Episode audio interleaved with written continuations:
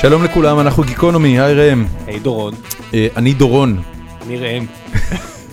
ואיתנו היום אה, אורי כץ, בקרוב דוקטור אורי כץ, מעמוד הפייסבוק המפורסם יחסית, בקרב גיקים כמונו לפחות, דעת מיעוט. שלום אורי, שלום, מה שלומך? בסדר גמור. יופי, אז למה אתה, אה, במה אתה עושה את הדוקטורט שלך? Uh, כרגע אני עובד על משהו שקשור למהפכה התעשייתית בארצות הברית במאה ה-19. אבל באופן כללי הנושא הוא צמיחה וכל מיני נושאים שקשורים לזה. מה, מה, מה גרם לך לבחור דווקא בתקופה הזאת בתולדות ארצות הברית? אני מאוד אוהב את המהפכה התעשייתית באופן כללי. זו התקופה שאני הכי אוהב. למה? Uh, זו הייתה תקופה מדהימה. האנושות לפני המהפכה התעשייתית היא מאוד מאוד שונה מהאנושות אחרי המהפכה התעשייתית. למעשה חוץ מהמהפכה החקלאית לפני עשרת אלפים שנה בערך, המהפכה התעשייתית זה האירוע הכי חשוב בתולדות האנושות או הכלכלה האנושית. לא המהפכה הצרפתית. לא, ממש לא. אני רציתי לשאול אם לא הדפוס. הדפוס הוא חלק מזה, הוא ההתחלה של זה. הדפוס הוא לא אבל- בערך אה, 400 שנה לפני? אה, כן, כמה מאות שנים לפני, תלוי איך אתה סופר. אבל uh, המהפכה התעשייתית בבריטניה של המאה ה-18, תחילת המאה ה-19, זה היה הנקודה שבה אתה ממש רואה את הדברים מתחילים להשתנות. מה זה אומר? ומשתנים דרמטית. מה ראינו? מה, מה רואים? Uh, רואים קפיצה, קודם כל רואים קפיצה בהכנסה הממוצעת לנפש. לאורך כל ההיסטוריה האנושית, מהמהפכה החקלאית uh, לפני עשרת אלפים שנה, המהפכה הנאוליתית, ההכנסה לנפש של האדם הממוצע, רמת החיים של האדם הממוצע הייתה פחות או יותר קבועה. וזה דבר מדהים, היה לך אימפריות שעלו וירדו, ומצרים ובבל ובריטניה, אבל החקלאי הממוצע בבריטניה של המאה ה-15-16 לא חי הרבה יותר טוב מהחקלאי הממוצע בתקופת מסופוטמיה העתיקה ומצרים וכל מיני יש את תקופות המשפט המפורסם של אדם סמית, שהוא אמר שאדם עני היום, שדאז חי יותר טוב ממלך של הברברים. כן, ב-Wealth אבל of הוא- Nation הוא מציין את זה. רגע, הוא רגע, כבר רגע. חי בתקופה שהתחילה כן, הקפיצה. 1700. ו- אבל, ממה זה נבע? זאת אומרת, העובדה שזה היה אותה רמת חיים נבע ממה? מגישה למזון? מגישה לשירותי או, בריאות? למה? זאת אה, שאלה מצוינת, והתשובה נקראת המלכודת המלטוסיאנית. מלטוס היה אה, גם כלכלן מהמאה ה-19, שהוא ככה כתב איזשהו מודל, הוא עדיין לא הבין שהוא חי בתקופה של השינוי הגדול, אבל אה, היום עשו כל מיני שינויים למודל הזה, ובעיקרון זה עובד ככה. יש לך מדי פעם שינויים, שיפורים טכנולוגיים, אבל כל שיפור טכנולוגי, מה שהוא גורם זה לגידול בילודה. אז נולדים הרבה יותר אנשים, אז נגיד יש לך איזשהו דור אחד שהמציאו נגיד תחנות רוח טובות יותר. אז המציאו תחנות רוח, ואז לאנשים היה יותר לחם, ואז הם הביאו יותר ילדים, פחות ילדים מתו, כי אנחנו מדברים כאן על תקופות שבהם משהו כמו 40% מהילדים היו מתים לפני גיל 5. זה היה מזעזע. אז uh, האוכלוסייה הייתה גדלה בהתאם, ואז היה, איזו, היה אולי איזשהו דור שבו התוצר היה גדל ואנשים היו עשירים יותר, אבל מאוד מהר הגידול האוכלוסייה היה מדביק את זה, והיינו חוזרים לאותה רמת חיים ממקודם. זה נקראת המלכודת. כלומר, מה שאתה לא עושה... למה מלכודת? כי אתה כל הזמן חוזר לאותה רמת חיים בסיסית. אתה לא יכול לצאת ממנה, אתה לא יכול לברוח, אתה זאת אומרת, ההבדל משהו? היחידי היה פשוט שאנשים עשו יותר ילדים? בדיוק, והאוכלוסייה גדלה. זה ההבדל. אתה רואה את האוכלוסייה כל הזמן זאת אומרת. ח- כולם חיו באותה רמת חיים, אבל הרוב, אם הרוב לפני. שנות, אה, אם לפני המהפכה התעשייתית, סליחה, אם אם, אה, במסופוטמיה היו שני ילדים למשפחה, אז זה גדל לארבעה ושישה ושנים עשר ילדים למשפחה? אה, זה פחות או יותר ככה? לא, אם היה לך פתאום שיפור, למשל, פתאום המציאו תחנות אה, קמח יותר טובות, אז זה גדל, הילודה גדלה, כמו שאתה אומר, אוקיי. ואחרי זה זה חזר חזרה. כי הם הביאו יותר ילדים רק אם הייתה להם רמת חיים יותר טובה, רק אם הם היו עשירים יותר. אז הם הביאו יותר ילדים, זו תקופה קצרה, האוכלוסייה גדלה, ואז הם חזרו לרמת החיים ולילודה שם מקודם. פר נפש. כן. אתה אומר, הילדים שלהם, היה היה לך דור אחד של מבוגרים עשירים, ואז דור של ילדים עניים. משהו כזה, בגדול ככה זה נראה. קצת כמו מה שקורה היום. לא, היום אנחנו כבר בתקופה של צמיחה קבועה בתוצר לנפש. שזה דבר מדהים, לא היה בתולדות האנושות צמיחה של כל שנה תוצר לנפש גדול. רגע, לא סיימתם הנבואה, אבל של אותו מלטוס. שמה- מה- שמה הוא ניבא. מה- אתה מסליל אותו? תראה אותך. למה? אני ככה מהצד. מה. זה מהצד? תן לבן. אדם לדבר. אני ככה זורק לו רעיון, אתה יודע. מלטוס חי בתקופה שבה האוכלוסייה התחילה לגדול באופן דרמטי. בתחילה של, המאה, של המהפכה התעשייתית, אני הולך לסדר לך את המיקרופון, סליחה, תמשיך. אין בעיה. בתקופה של המהפכה התעשייתית. האוכלוסייה גדלה באופן דרמטי, התחילה לגדול באופן מאוד מאוד דרמטי, אה, כי היו שורה של המצאות שהפכו אנשים להרבה יותר עשירים. בעיקר בתחומי הטקסטיל, פתאום מחירי הבגדים ירדו באיזה 80 אחוז, אנשים שהיו רגילים לקנות רגע, על איזה בגד- שנים אנחנו מדברים? אה, סוף המאה ה-18, תחילת המאה ה-19. אוקיי. אה, אז אה, המציאו את מנוע הקיטור, המציאו כל מיני המצאות אחרות, והמחירים גם של, אה, בעיקר של ביגוד, אבל גם של מוצרים אחרים, התחילו לרדת דרמטית. אנשים נעשו יותר עשירים, והתחילו להביא יותר ילדים. אוקיי. ומלטוס חזה שיהיה איזו התפוצצות אוכלוסין היסטרית, והכל העולם יתמוטט. אבל זה פה. לא קרה. אנחנו לא. בזה, אנחנו שם. כי כל פעם, בעצם לא. כל פעם היה איזשהו נס טכנולוגי שכביכול ניפץ את התחתית הזאת, אם זה פריץ אבר שגילה איך להפיק דשן יותר טוב בתחילת המאה ה-20, ותמיד היה לך איזשהו ניצול של דרך חדשה למצוא אנרגיה, שבעצם סיפקה כן אה, נכון, מזור. זה חלק מהעניין. היו שני דברים שאפשרו לאנושות לפרוץ את המלכודת המלטוסיאנית. אחד זה מה שראם אמר כאן כרגע, של אה, הפיתוח הטכנולוגי היה הרבה הרבה הרבה יותר דרמטי במערב אירופה של המאה ה-19, יותר דרמטי מכל תקופה אחרת בהיסטוריה, יותר מסין, יותר מהאימפריה המוסלמית, יותר מכל מיני אימפריות אחרות. דבר שני, זה אה, נקרא המהפך הדמוגרפי, שזה ספציפית מה שאני עכשיו עובד עליו. מהפך הדמוגרפי זה אומר שאנשים שהם עשירים יותר, כבר לא מביאים הרבה יותר ילדים לעולם. ומה זה עושה? זה מוריד את הילודה, זה מוריד את המנגנון הזה שגורם לכך שהאוכלוסייה כל הזמן תתפוצץ לכיוון אה, שתוריד את רמת החיים בחזרה. כלומר, במקום שהאוכלוסייה פתאום עוד פעם גדלה דרמטית ורמת החיים יורדת, האוכלוסייה מפסיקה לגדול. שזה דבר מאוד מאוד מדהים שקרה. שאנחנו רואים יש לנו כבר מדינות בעולם אם זה יפן או מדינות מערב אירופה שבעצם הם כבר לא רק שהם האוכלוסייה לא גדלה אלא. חוזים שהיא תקטן בצורה נכון, דרסטית כן. עד 2050. היא כבר קטנה, כן, כן. נכון. ו- והפירמידה בעצם הפוכה, זאת אומרת, אנשים, יש, ל- יש להם יותר זקנים מצעירים, כן, נכון. שזה קטסטרופלי ל- ל- למדינת הרווחה האירופאית. אה, סוג של, זה ויכוח, כן? מצד, יש בזה דברים טובים ויש דבר, מה דברים טוב רעים. בזה? אתה יודע, למו- למודל הפנסיה זה לא עובד, כי מודל הפנסיה מבוסס על פירמידה שבה הצעירים מממנים את נכון, המבוגרים. נכון, המודל הזה יקרוס, אה, הרבה אנשים מאמינים שהוא יקרוס. אז למה זה כן טוב? אם האוכלוסייה קטנה, אז אתה לא צריך להגדיל את התוצר כל כך הרבה כדי uh, לדאוג לאוכלוסייה שהולכת וגדלה. נגיד, ישראל, האוכלוסייה שלה גדלה יחסית מהר. אז אם התוצר שלנו גדל בככה וככה אחוזים, אז התוצר לנפש גדל בהרבה פחות. באירופה התוצר לנפש גדל הרבה יותר מאשר בישראל. זה אומר שאתה יכול להציע איכות חיים יותר גבוהה לאלה שכן. חיים. בדיוק. אנחנו צריכים צמיחה הרבה יותר גדולה בתוצר כדי להדביק את גידול האוכלוסייה. אני, אני רוצה לשאול אותך רגע שאלה, כי אתה יודע, יש אה, בכל הדיבורים האלה על, אה, על מספרים שהם בסופו של דבר ממוצעים לכלל האוכלוסייה, אה, תמיד מתעלמים מההתפלגות של זה על פני האוכלוסייה ועל העובדה שחלק ניכר מאותה צמיחה, מי שנהנה ממנה זה לא רוב האוכלוסייה, אלא זה מיעוט יחסית מצומצם. ויש הרבה דיבורים על זה, אתה יודע, יש המון דיסאינפורמציה בעניין הזה. אה, הלשכה המרכזית לסטטיסטיקה בארץ, אני לא יודע איך היא נתפסת אה, בעולם האקדמי, אבל מבחוץ לפחות כאזרח ביקורתי, היא נתפסת בעיניי כאחד הגופים הכי לא אה, אמינים לנתונים ממשלתיים שאני יכול לחשוב עליהם. אה, כולל אינסידנטים שבהם אנשים שהיו בתוך הגוף הזה יצאו החוצה ואמרו, תקשיבו, אנחנו משקרים בהרבה מאוד מהמספרים, או לא מודדים נכון, או דברים כאלה. אתה, אתה מהנהן בראש, זה לא קרה? היה ראיון אחד עם הלמ"ס בגלובס, שנתנו לו כותרת מוטעית, ומאז כולם מצטטים את הכותרת הזאת, ואף אחד לא קרא את הראיון עצמו, שבו הוא, לא אומר את זה. אני עובד אישית עם הלמ"ס. אוקיי, עכשיו, הלמ"ס הוא... אני עובד הלשכה- איתם כבר...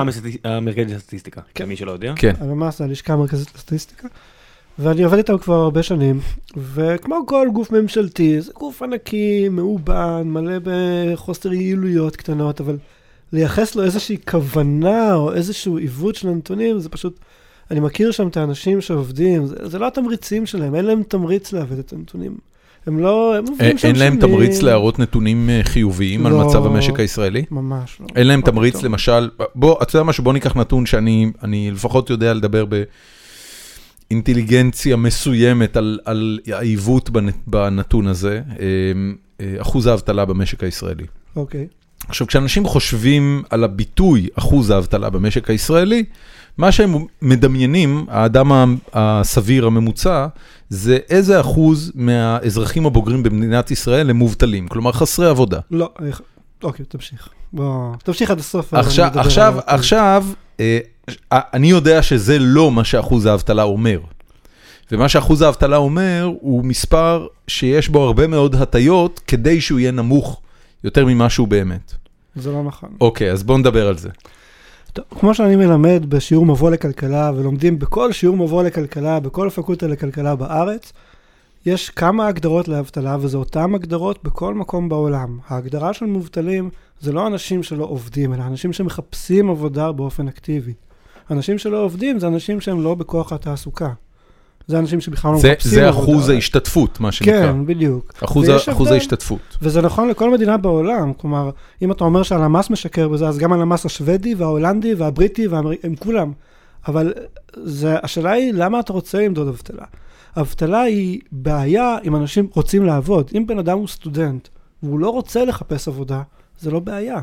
הוא לא רוצה לעבוד עם, עם מישהי, בעלה עובד, והיא דואגת לילדים. והם מרוויחים מספיק כסף ביחד, איפה, אז היא איפה, מובטלת, היא לא רוצה לעבוד. איפה מדינת ישראל עומדת ביחס לאחוז ההשתתפות?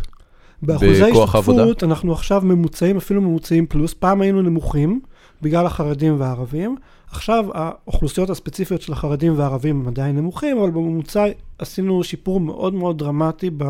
7-8 שנים האחרונות, ועכשיו אנחנו, אם אני זוכר נכון, אנחנו ממוצעים פחות או יותר. ממוצעים, ממוצעים פלוס. באבטלה אנחנו מאוד נמוכים.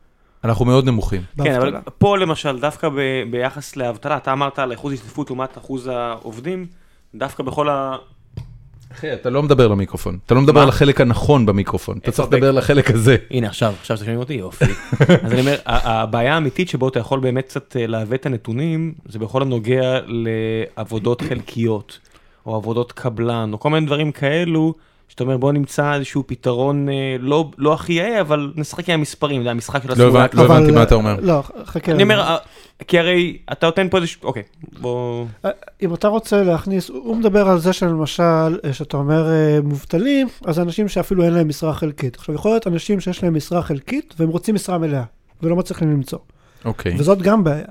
אבל שוב, הלמ"ס צריך לפעול לפי אותן הגדרות שבהן פועלים בכל העולם. כלומר, אנחנו רוצים להשוות את אחוז האבטלה בישראל לאחוז האבטלה בשוודיה. אבל- שנייה, כן, אתה כן, לא בטח. יכול להכניס בישראל לאחוז האבטלה גם אנשים שעובדים במשרה חלקית, לא, לא, רק כי זה- מפריע לכל מיני... זה בסדר גמור, זה בסדר גמור. אני אני גם חושב שהעובדה שהמדידה הזאת אה, היא אותה מדידה בכל העולם, היא מאוד מרגיעה, כי אז, אתה יודע, כשאתה משווה את עצמך לאחוז האבטלה, כשאנחנו משווים את מדינת ישראל לאחוז האבטלה ביוון או בספרד, אה, הכל בסדר, אתה יודע, זה אחוז האבטלה, ואתה נכון. משווה אותו, וזה... זה מעבר, תחשוב שהעובדה שהמספרים הם across the board זהים, גם נותן לך אפשרות להלוות כסף למדינות, שהמדינה מנפיקה אג"ח, יש לך אפשרות גם לכמת את זה, ב- אתה יודע, ברור. אתה צריך שיהיה even playing fields, מהבחינה הזאת. נכון, עכשיו גם משרות חלקיות כמובן שזאת בעיה, אף אחד לא מנסה להכחיש את זה. יש, את זה, יש מדידות של זה גם במדינות אחרות, גם בהולנד מודדים את אחוז האנשים שלא יכולים, ו- ואפשר להשוות את ישראל גם על פי המדדים האלה, זה לא בעיה. מה, אף אחד כאן לא מנסה לעבוד על הציבור או לרמות את הציבור. יש למשל עוד נושא, אפילו דוגמה עוד יותר חזקה, שהרבה מאוד אנשים ירדו על הלמ"ס, ואני מבין את הכעס שלהם, זה הנושא של האינפלציה ומחירי הדיור. אתם מכירים את הנושא כן. הזה? כן, אתה כתבת על זה לא מעט בבלוג. כן, שבלמ"ס מחשבים את האינפלציה לפי מחירי השכירות, לא לפי מחירי הדירות. ואז אנשים בטוחים שהלמ"ס עשה את זה רק כדי לרמות, כדי שייראה כאילו שאין כאן אינפלציה, כי מחירי השכירות עלו, אה, אם אני זוכר נכון, מחירי השכירות עלו משהו כמו 50 אחוז, ומחירי הדיור, הדירות החדשות, עלו באיזה 80 אחוז, בחמש, שש, שבע, שמונה שנים האחרונות, משהו כזה. אז אנשים חושבים שזה מנסים לרמות, אבל שוב פעם, גם כאן, הלמ"ס מחשב את המחירים כמו במדינות אחרות, הוא בסך הכל מנסה להתאים את עצמו. זה זה משהו שאנחנו נדרשים לו במסגרת השתייכותנו ל-OECD? כן. הבנתי. זאת אומרת, ההצטרפות ל-OECD שהייתה מתי? אה, אני כבר לא זוכר, שנה, זה עשר שנים, חמש שנים. ש, שבעצם אה, אה, פתחה בפנינו, או, או אה, שמה עלינו את הביקורת של הארגון שנותן אה, אה, נתונים מקרו-כלכליים על כל מדינות האיחוד האירופי ועל מדינות נוספות. כן. אה, היום בודקים גם את ישראל ואומרים לנו פחות או יותר איפה אנחנו עומדים ביחס לאלה וביחס לאלה. כן. וההשתייכות ל-OECD כשלעצמה היא גם סימן טוב, זאת אומרת העובדה שצירפו אותנו ל-OECD, שזה היה לדעתי מהלך ש, שנתניהו בעצמו הוביל, אני, אני מניח שאתה די מבסוט ממנו. אה, כן, כי זה מאפשר לנו המון נתונים השוואתיים בצורה נוחה. אה, לפני זה לא היה... אה, קשה לך מאוד להשוות נתונים בין מדינות שאין לך את אותו מסד נתונים, שזה לא אותו בן אדם שאסף את הנתונים משוודיה וישראל והולנד. כן. אז ברגע שאנחנו מצטרפים ל-OECD, יש לנו את זה. מה היה עד אותו רגע בארץ? היה יותר בלאגן, היה פחות ברור איך להשוות את ישראל למדינות אחרות. ה-OECD עושה הרבה מאוד סדר בדברים האלה. הבנתי. איך אתה הגעת לזה בכלל? מאיפה, בן כמה אתה היום? 35, כן, מצוין. ואתה עכשיו עושה את הדוקטורט שלך בתל אביב, ירושלים? תל אביב. תל אביב. איך אה, הגעת לזה? אתה, אתה באקדמיה פחות או יותר מהרגע שהתחלת ללמוד, או ש... לא, אני התחלתי ללמוד הנדסת תעשייה וניהול בתל אוקיי. אביב. ואז אה, סיימתי, ואז עבדתי במשך איזה שנתיים כמהנדס תעשייה, עבדתי בכל מיני חברות ייעוץ, והחלטתי שמשעמם לי ואני רוצה לחזור לאקדמיה, אז חזרתי לתואר שני בכלכלה, ואז אה, המשכת לדוקטורט? לדוקטורט, כן. ומתי התחיל אה, העמוד של דעת מיעוט? אה, אני חושב שזה התחיל, אה, נראה לי 2010, 2011, משהו כזה. ומה הביא אותך להתחיל אותו? זה התחיל באתר תפוז, שהיה שם כל מיני בלוגים וכאלה דברים. כן. הכל בסדר. אה, שתה משהו, בן אדם, איפה, למה אין לו בירה? הוא לא רצה. עכשיו הוא רוצה. אוקיי. אה, אתה רואה מה זה? כן. אז אה, זה התחיל כסתם איזשהו בלוג, אני התכתבתי שם עם די הרבה אנשים ורציתי לכתוב את המחשבות שלי. הפוסט הראשון בבלוג לדעתי עסק בחייזרים. באמת? כן. אני, אחד הפוסטים הראשונים המוצלחים שלי עסק בלמה אין חייזרים אינטליגנטים בחלל, או למה ל- סביר ל- ש... למה אין, אה, למה לא רואים יותר חייזרים מאז שיש לכל אחד מצלמה דיגיטלית? זאת השאלה האמיתית. כן, משהו כזה. וכתבתי שם על כל מיני דברים, לא חשבתי בהתחלה שזה יהיה אה, בלוג כלכלי בכלל, למרות שלמדתי כלכלה באותה תקופה. אה, ואז הגיעה המחאה החברתית, וכתבתי שם כמה פוסטים. ש... מה חשבת כאילו, על המחאה החברתית? היה לי מחשבות מעורבות מההתחלה ועד היום.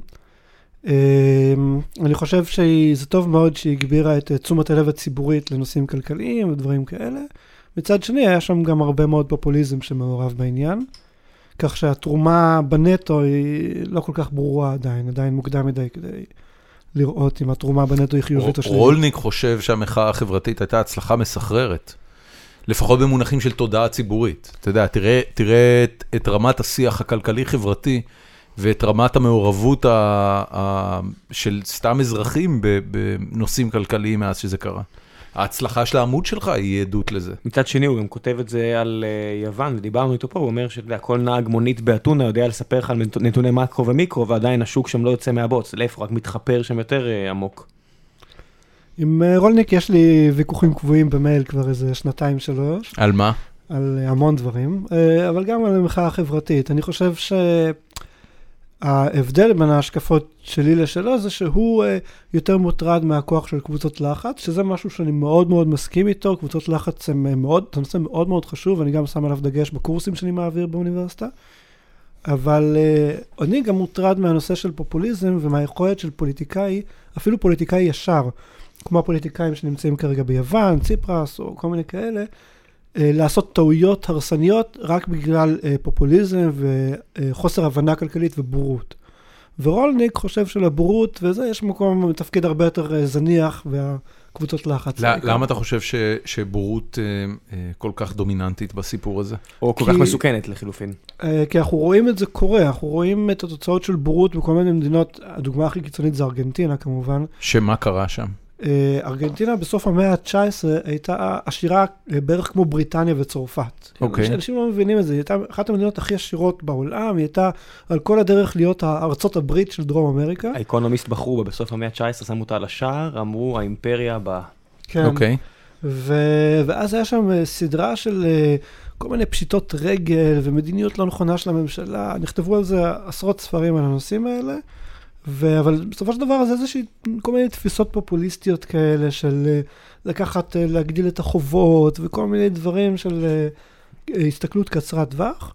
והגיע למצב שהיא נמצאת בו היום. רגע, אז כן? מעניין אותי לדבר עכשיו, על- אמרת במקרה ארגנטינה וזה מעניין כי בדיוק השבוע אה, נגמרה הס- הסאגה שנמשכה כמעט 12 שנים, לפני 12 שנים ארגנטינה הודיעה, אנחנו חייבים 100 מיליארד דולר, חברים, we are sorry, אבל אתם לא הולכים לקבל את הכסף הזה. זה הגיע שוב מאיזושהי מחאה חברתית, המדינה קרסה לגמרי, והיא אמרה, טוב, אנחנו sovereign nation, אנחנו שומרים את הכסף הזה לעצמנו, לכו חפשו.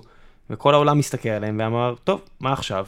צעד פופוליסטי פופוליסטי, אבל מה, מה בפועל קורה?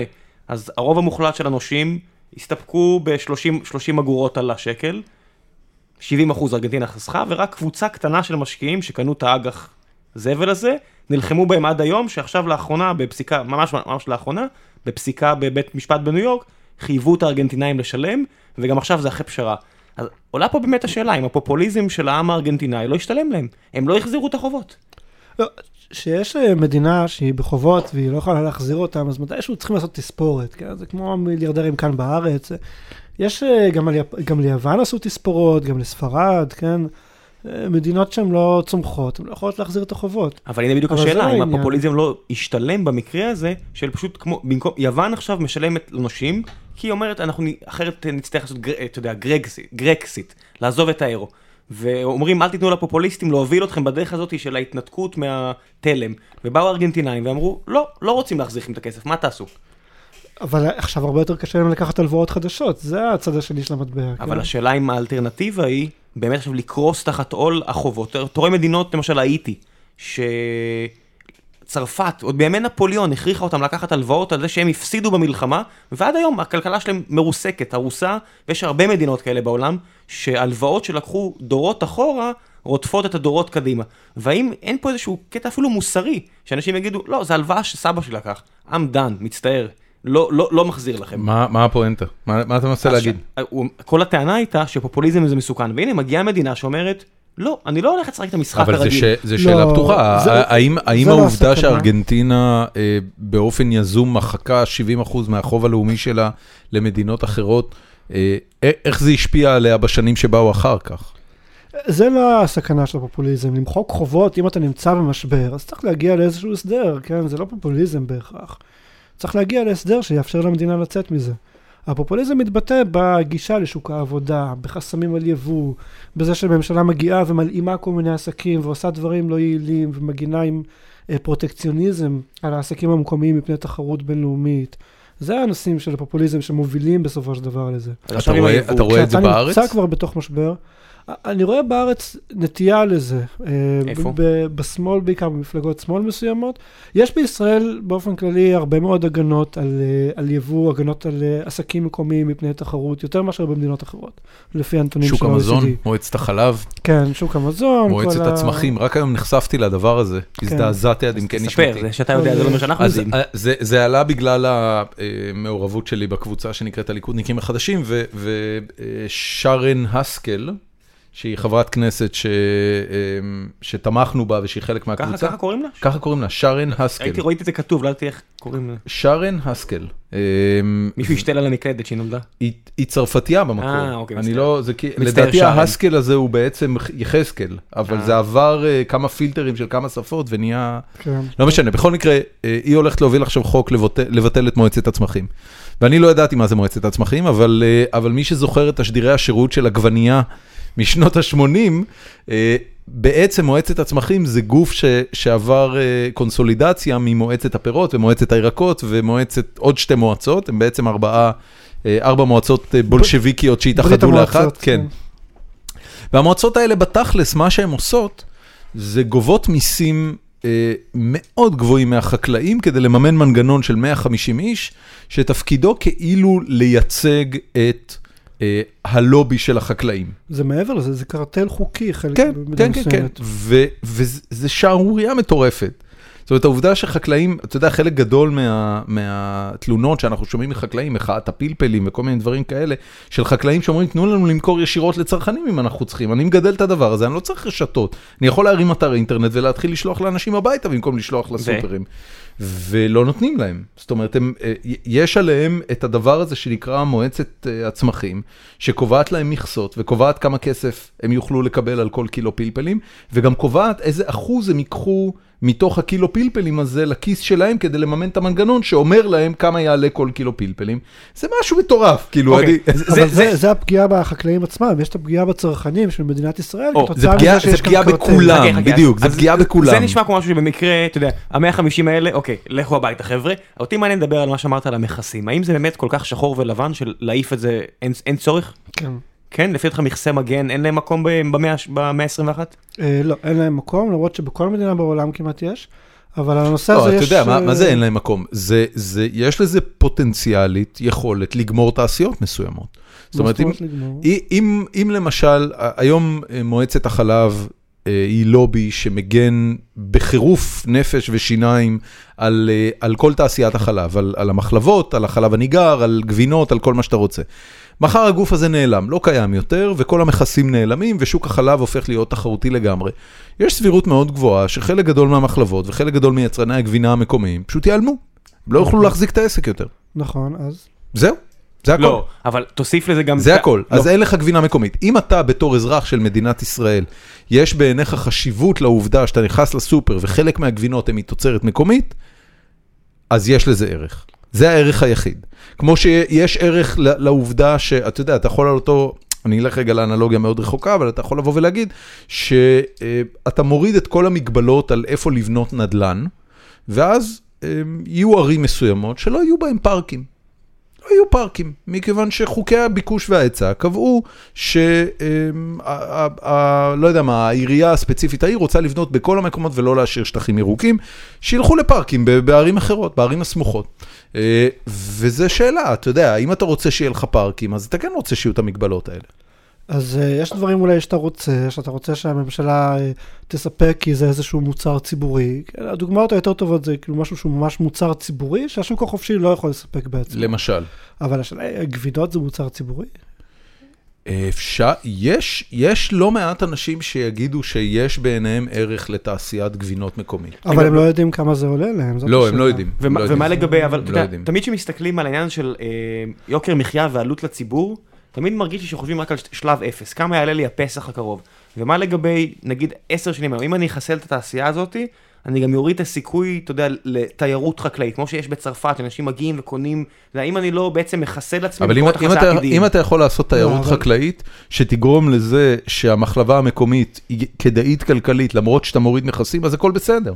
אתה יודע, אין כמונים למשל, שזה מחלבה נהדרת שגם יש לה מרכז תיירותי מאוד אה, אה, נחשב. אה, אתה יודע, זה מפעל משגשג, אני מאמין שגם אם תוריד, אה, גם אם תוריד מהם את המכ... גם אם תוריד את המכסים ותהפוך את שוק החלב לתחרותי, הם עדיין יישארו רווחיים. יש הרבה דברים כאלה. היה בישראל פעם, ייצרו מכוניות בישראל. נכון. אבא שלי היה, חלק מהתעשייה הזאת. זה היה רעיון מאוד גרוע. הם אה, שרדו במשך המון שנים תודות לזה שצה"ל קנה ממכוניות, והיה כל נכון. מיני שחיתויות וסובסידיות עקיפות. ובסופו של דבר נסגר, ולא קרה שום אסון, כן? לא היה גידול עצום באבטלה. חוץ מזה שאין לנו בישראל- תעשיית רכב. היה כאן בישראל תעשיית טקסטיל ענקית. כן. נסגרה, חוסלה, הועברה לירדן, לסין. לא קרה שום אסון, המדינה שרדה מצוין. וזה לא רק בישראל, זה בכל מקום אחר בעולם. אז, אז טקסטיל אני מסכים, ורכב אני מסכים, אבל איפשהו אני מרגיש שאנחנו מתרחקים מהעובדה, שאתה יודע, בפירמידת הצרכים של... אה, מה, מה עם קולנוע? חכה שנייה, חכה. אז אני אומר, בפירמידת הצרכים של הבן אדם, מזון זה עדיין משהו שהוא מאוד בסיסי. למה זה, למה זה קשור לפרמידת למה זה? שונה מכל... אה, אה, נפט הרבה יותר בסיסי ואין נפט בישראל. נפט הרבה יותר בסיסי ואין נפט. אבל יש בישראל. תעשיית זיקוק בישראל. כן, אבל נפט, אז אני אתן לך את. הטיעון של נפט אין לנו שום סיכוי. אתה אומר, אם נפט אין בישראל אז אין. אני אומר, אבל אם יש משהו שהוא צורך אסטרטגי, כמו מזון, לא, אם יש לא, לי לא. יכולת להמשיך לייצר אתה- אותו בעצמי, אם אתה הולך לטיעון האסטרטגי, אז הטיעון הזה שגוי לגמרי. אוקיי. הטיעון שמדבר על איזשהו מצור כולל, אם יהיה מצור כולל על ישראל ולא יהיה לנו נפט, אז זה לא חשוב בכלל שיש לך כאן תעשיית חקלאות. שום מלפפון לא יגיע לסופר, לא ייכתף אפילו, בלי נפט ובלי חלפים, שהם כולם מגיעים מיבוא. אז כל הטיעונים שמדברים על איזה שהם אסטרטגיה הם שטות מוחלטת, כי אנשים לא מבינים שאנחנו תלויים ביבוא. בלי יבוא, לא רק בישראל אנשים ימותו מרעב, גם בארצות לא. הברית, גם בבריטניה. אני אפילו לא חושב על מצור אה, של. מדינות, מצור פוליטי. אני חושב ברמה של, היה, היה כבר וירוסים לפני 100 שנה שכמעט חיסלו את כל, ה, אה, את כל הגפנים באירופה. הגפנים באירופה היום זה גפנים שעשו להם הרכבה מגפנים אמריקאים. אתה יודע, יש עניין של, אם אתה קונה עכשיו את כל התצרוכת שלך מאירופה למשל, אתה, עושה פה בעצם, יודע, כמו כל שוק שיש קונסולידציה, אם אתה קונה עכשיו את כל. אה, עגבניות מירדן, אז אתה חשוף למשרדי חקלאות שהם יותר מפוקפקים. עצם העובדה שאתה שולט במזון, יש לו יתרונות שאני לא שומע מספיק אנשים מדברים עליהם. אני לא חושב שיש יתרונות כאלה. ההפך, אם אתה מייבא, אז אתה יכול לייבא יום אחד מירדן, יום אחד מספרד, אתה יכול לייבא מכל העולם. אבל במצב הנוכחי שאסור לייבא, אנחנו לחלוטין תלויים בחקלאים האלה. אבל אז, ואז אני, קורה משהו ש... כמו שקרה בתחילת השנה, שהמחירי העגבניות פתאום קופצים, כי יש איזושהי בעיה בישראל. כן. אם היה יבוא, זה לא היה אני כן קורה. אשאל אותך, הרי הטיעון הזה הוא בעצם, זאת אומרת, תפיסת העולם שאתה שוטח פה היא בעצם תפיסת עולם שתומכת מאוד בגלובליזציה, זאת אומרת שהדברים יגיעו תמיד מהמקום הזול ביותר שממנו אפשר להביא אותם, ואין שום משמעות ואין שום ערך למשהו שמיוצר מקומית מול משהו שמיוצר בחו"ל. נכון. ואני חייב לשאול אותך בעניין הזה, האם אין איזושהי משמעות, אתה יודע, אני מכיר את הדוגמה של תעשיית הרכב. זה היה יכול להיות פנטסטי להרבה מאוד אספקטים במשק הישראלי, אם הייתה לנו פה תעשיית רכב משגשגת. לא נכון. היא הייתה יקרה יותר מלייבא רכבים מארצות כמו טורקיה, שיש להם יתרון יחסי בייצור רכבים. האם זה הפרמטר היחידי זה היה שמשנה? יקר יותר, זה היה, העלות לתושבי מדינת ישראל הייתה גבוהה. לא. אתם הייתם משלמים מיסים גבוהים יותר כדי לסבסד את תעשיית הרכב הזאת. והייתם משלמים אותם לנצח, כמו בצרפת ומדינות אחרות שמסבסדות תעשיות רכב לא רווחיות. מי זה מי משהו- לא מסבסד את תעשיית הרכב שלו? מה השאלה? מי לא מסבסד את מי תעשיית הרכב שלו? שיש לו יתרון יחסי בייצור רכבים, כמו למשל טורקיה שמייצרת חלק גדול איך- מהרכבים איך באירופה. טורקיה הצליחה ב... כי ב- בטורקיה עלויות? העבודה הן יותר אה, זאת זולות אומרת, זה- מאשר זה בישראל. דרך שכר עבדים, אתה אומר. אבל זה לא, אבל לישראל יש יתרון יחסי בדברים אחרים. במה? למשל, אה, בייצור אה, ביטחוני, יש לנו שורה של חברות ביטחוניות שיש להן איזשהו יתרון יחסי, אולי כתוצאה מהסכסוך שלנו עם הפלסטינים, אולי. שנותן להם משהו. אז יש להם יתרון יחסי. לטבע, חברת טבע, יש לה יתרון יחסי בלייצר בישראל. לאינטל יש יתרון יחסי בלייצר. כל ההייטק הישראלי אבל היתרון היחסי של לייצר באינטל מומן וממומן במשך שנים על ידי סובסידיות ממשלתיות אדירות. זאת אומרת, אני, אני משלם את הסובסידיות של אינטל מהכיס שלי. לאינטל יש הנחות ממיסים, נכון? אתה מה זה צודק. הנחות במיסים? ב- ב- הנחות במיסים ומענקים על פיתוח של... אני לא צריך להסביר לך, אתה יודע, אתה יודע, אתה יודע בדיוק מה קורה עם אינטל. יש להם הנחות במיסוי באמת דרך אה, חוק עידוד השקעות הון, אני אינטל- מסכים אינטל שזה לא לא אידיאלי. אינטל הייתה מסיימת את שהותה במדינת ישראל תוך חמש דקות אם הסובסידיה הממשלתית הייתה מבוטלת. אני לא בטוח. נורא קשה למצוא להיות. 12 אלף מהנדסי חומרה מוכשרים. יכול עם להיות. כל האיומים שלהם. אבל גם עם כן. אינטל, גם עם אינטל זה לא אני דוגמה מדבר על טובה. מרכזי ייצור, לא על מרכזי פיתוח. יש כאן הרבה חברות אחרות שכן מייצרות ומייצאות לחו"ל, והן נמצאות כאן כי יש להן יתרון יחסי, וזה לא רק ישראל, כל מדינה בעולם יש לה יתרונות יחסיים בתחומים כאלה או אחרים. אבל האם באמת השיקול היחידי שצריך לעניין זה השיקול של השורה התחתונה הכספית? של כמה יוצא לי מהכיס, האם זה באמת השיקול היחידי, זה ה-KPI, זה ה-Key Performance Indicator היחידי של כלכלנים? כי אני שומע היום הרבה כלכלנים, וזה מרגיש לי שהטיעונים שלהם טיפה שטוחים, של כמה יהיה בשורה התחתונה אני, הכספית. אני, אני אולי אחדד את מה שראם אומר ותגיד לי אם אתה מסכים עם זה. זה לא שהטיעונים הם שטוחים, כמו שזה מרגיש שלפני שכלכלן מתיישב אה, לכתוב מאמר, יש קודם כל את תפיסת העולם שלו על מה צריך להיות, ואחר כך הוא מבצע את המחקר כדי למצוא את מה שהוא תכנן למצוא. אם אתה מתכוון לערער כאן דיון על מתודולוגיות כלכלות, אז זה דיון אחר, כן, אה, על מחקר כלכלי. יש לנו זמן לדבר על. הכל. אבל אנחנו בורחים, אנחנו לא מרוכזים. אנחנו גולשים יותר מדי מהר לנושאים אחרים. בוא נדבר, נחזור שנייה אוקיי. לנושא של מסחר הבינלאומי ונבין מאיפה זה מגיע. אוקיי. הנושא הזה מגיע ממחקרים. במשך המון שנים היו המון ויכוחים בין כלכלנים, והיו המון כלכלנים שטענו את מה שאתם אומרים עכשיו. בוא, הממשלה אולי תגן על עסקים מקומיים, ככה יוכלו להתפתח תעשיות. היה ניסיון בעולם, היו הרבה מדינות שניסו את זה. יש מחקרים, והמחקרים הגיעו לאיזשהו סוג של קונצנזוס. והאנשים שמתנגדים לעניין הזה, שמתנגדים לפתיחה למסחר בינלאומי, הלכו ונכחדו.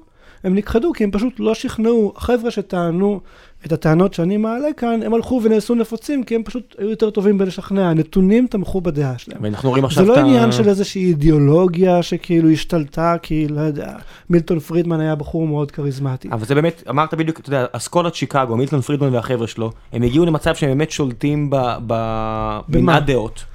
אתה אתה לא יכול להכחיש את העובדה שאוניברסיטת שיקגו שלטה בשיח הכלכלי בשלושים שנה האחרונות. איזה שיח כלכלי? אחד התומכים החזקים ביותר של פתיחת משקים ליבוא וכל מיני, ומניעת פרוטקציוניזם, זה אנשים כמו פול קרוגמן, אנשים כמו ג'וזף סטיגליץ, הם בשמאל של השמאל. כן, הם לא- הכי רחוקים ממילטון פרידמן שאתה יכול לרצות, והם תומכים בדברים אז שאני הייתי אומר כאן. שגם הם, בסך הכל, אתה יודע, זה כמו שאומרים אה, שאובמה נבחר, זה הייתה תקווה גדולה שמשהו ישתנה, ואז הוא שם את, אתה יודע, את אותם חבר'ה שהיו כל השנים באותם בנקים, באותו וול סטריט, באותו משרד אוצר. לא היה באמת שינוי פרדיגמה. זה שהם אומרים שהם שמאל וימין, ואני קורא את פול קרוגמן כבר הרבה שנים בטיימס, ואתה יודע, אני, אני מחפש את זה ואני רואה, הדעות הן לא כאלה שונות.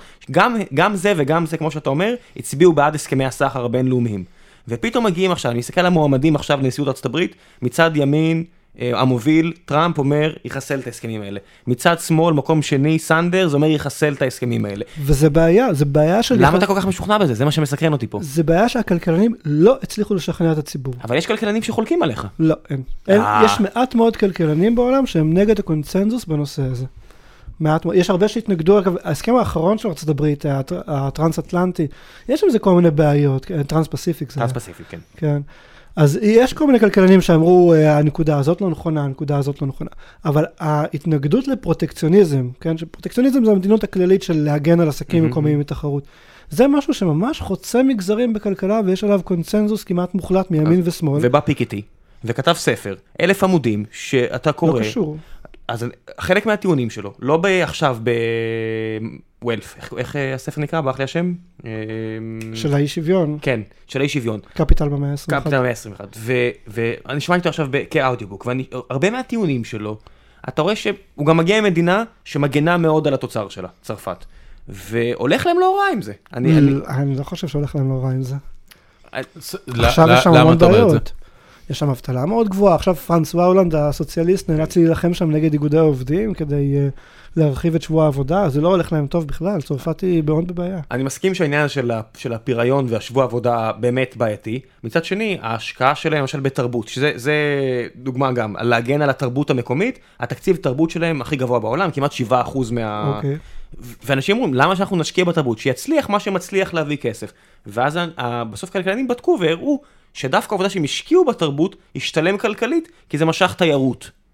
זה שוב העניין הזה של אה, שלב שני אתה ושלישי. יודע אם התיירים היו באים בלי זה? אני לא יודע, אבל גם כלכלנים לא יודעים להגיד. לא, זה. תראה, אתה, אתה, אתה יכול, אה, אתה כן יכול למפות ולהגיד שאם, אתה יודע, אם, אפ- אפשר לעשות מחקרים כאלה, אני לא, אני לא יודע אם הנתונים האלה הם נכונים או לא, אבל אני יכול להגיד לך שבפעם האחרונה שאני ביקרתי בפריז, אה, הדבר העיקרי שעשיתי שם היה להסתובב במוזיאונים. עכשיו, אם לא היה את המוזיאונים האלה, אם האורסיי לא היה מקבל את התקצוב שהוא מקבל, ואם הלובר לא היה מקבל את התקצוב שהוא מקבל, ולא היה לי את הלובר והאורסיי ללכת אליהם, אז האטרקטיביות של פריז כעיר לבלות בה הייתה יורדת. אוקיי, אז היו נכנסים פחות אה, מבקרים לפריז, מצד שני התושבים היו משלמים מיסים נמוכים יותר. עכשיו, אתה לא יכול לא לדעת... אני לא יודע אם תושבי פריז הם היחידים שמשלמים על זה. מישהו מסבסד את הלובר וזה עולה לו לא, כסף. אוקיי, אזרחי צרפת. אזרחי צרפת. כן. אזרחי צרפת. כן. עכשיו, לומר שההכנסות מתיירות בהכרח שוות, לא יודע, אולי כן, יכול להיות שכן, אני אבל- לא אבל- מתנגד. אבל זה בדיוק לטענה. הנקודה, הנ- הנקודה, אולי כן, אולי לא. אתה, אתה מבין שזה איזשהו מאזן כלכלי שבסופו של דבר פשוט צריך לבדוק אותו. לא, לא, לא, חכה, שאתה, ו- וגם יש איזושהי כאן? נקודה, רגע, אני, אני,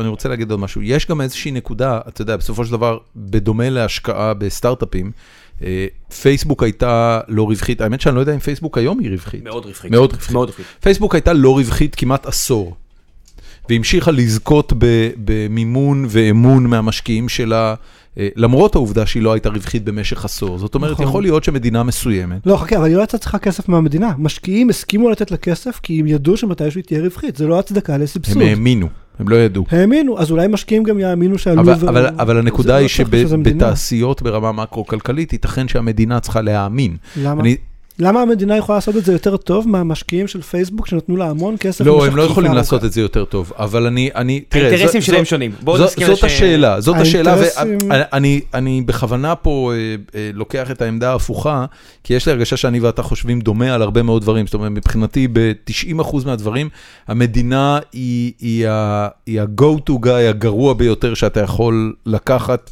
לכל משימה פחות או יותר, אני לדעתי אגיד בזהירות שאפילו למשימות ביטחוניות הם כנראה מהגרועים שאתה יכול לקחת. אז אה, אני אייצג את הדעה ההופכית. אז זה. בסדר. לא, אבל אני, על זה, לא, על, העניין הביטחוני אני לא אתווכח, כי נכון, באמת אני נכון. לא מבין בו כלום. אבל למשל, לגבי השקעה בתרבות, ברור לי לחלוטין שהמדינה היא איומה ונוראית בהשקעה בתרבות. מצד שני, כשאני מדבר עם אנשי אה, קולנוע ישראלים, אומרים לי שהסיבה היחידה שבגללה מדינת ישראל נהנית מפריחה אדירה בעשור האחרון אה, בתעשיית הקולנוע שלה, זה רק בזכות ההשקעה הממשלתית. זאת אומרת, זה לא היה קורה אחרת, וההשקעה הממשלתית הזו מתחלק לשתיים. פעם אחת ההשקעה בטלוויזיה המסחרית, שהכשירה אה, ממש דור שלם של אנשי טלוויזיה וקולנוע, תסריטאים, מפיקים וכן הלאה, שלא היה קיים קודם. והדבר השני זה חוק הקולנוע, שבעצם הקצה סכום כסף קבוע כל שנה להפקות קולנוע, והפקות קולנוע האלה יוצאות לחו"ל, זוכות בפרסים, מביאות כסף, מביאות, מביאות אנשים לך- אני לקולנועים. אגיד לך מה הבעיה. הבעיה היא שאתה צריך להסתכל על הדברים האלה כעל משחק אתה- אתה סכום מראה לי אפס. פה גרף, סליחה רגע, ראם, אתה מראה לי פה גרף, מה זה הגרף הזה? הרווח של פייסבוק השנתי, השנה, אה, אוקיי, סליחה, אוקיי, מתי- מיליארד, מתי- מתי הם עברו לברייק איבן? ב-2009? ב-2010 כבר היו ב-606 מיליון דולר סבבה, רווח. סליחה, כן. אנחנו נמשיך, כן. סליחה.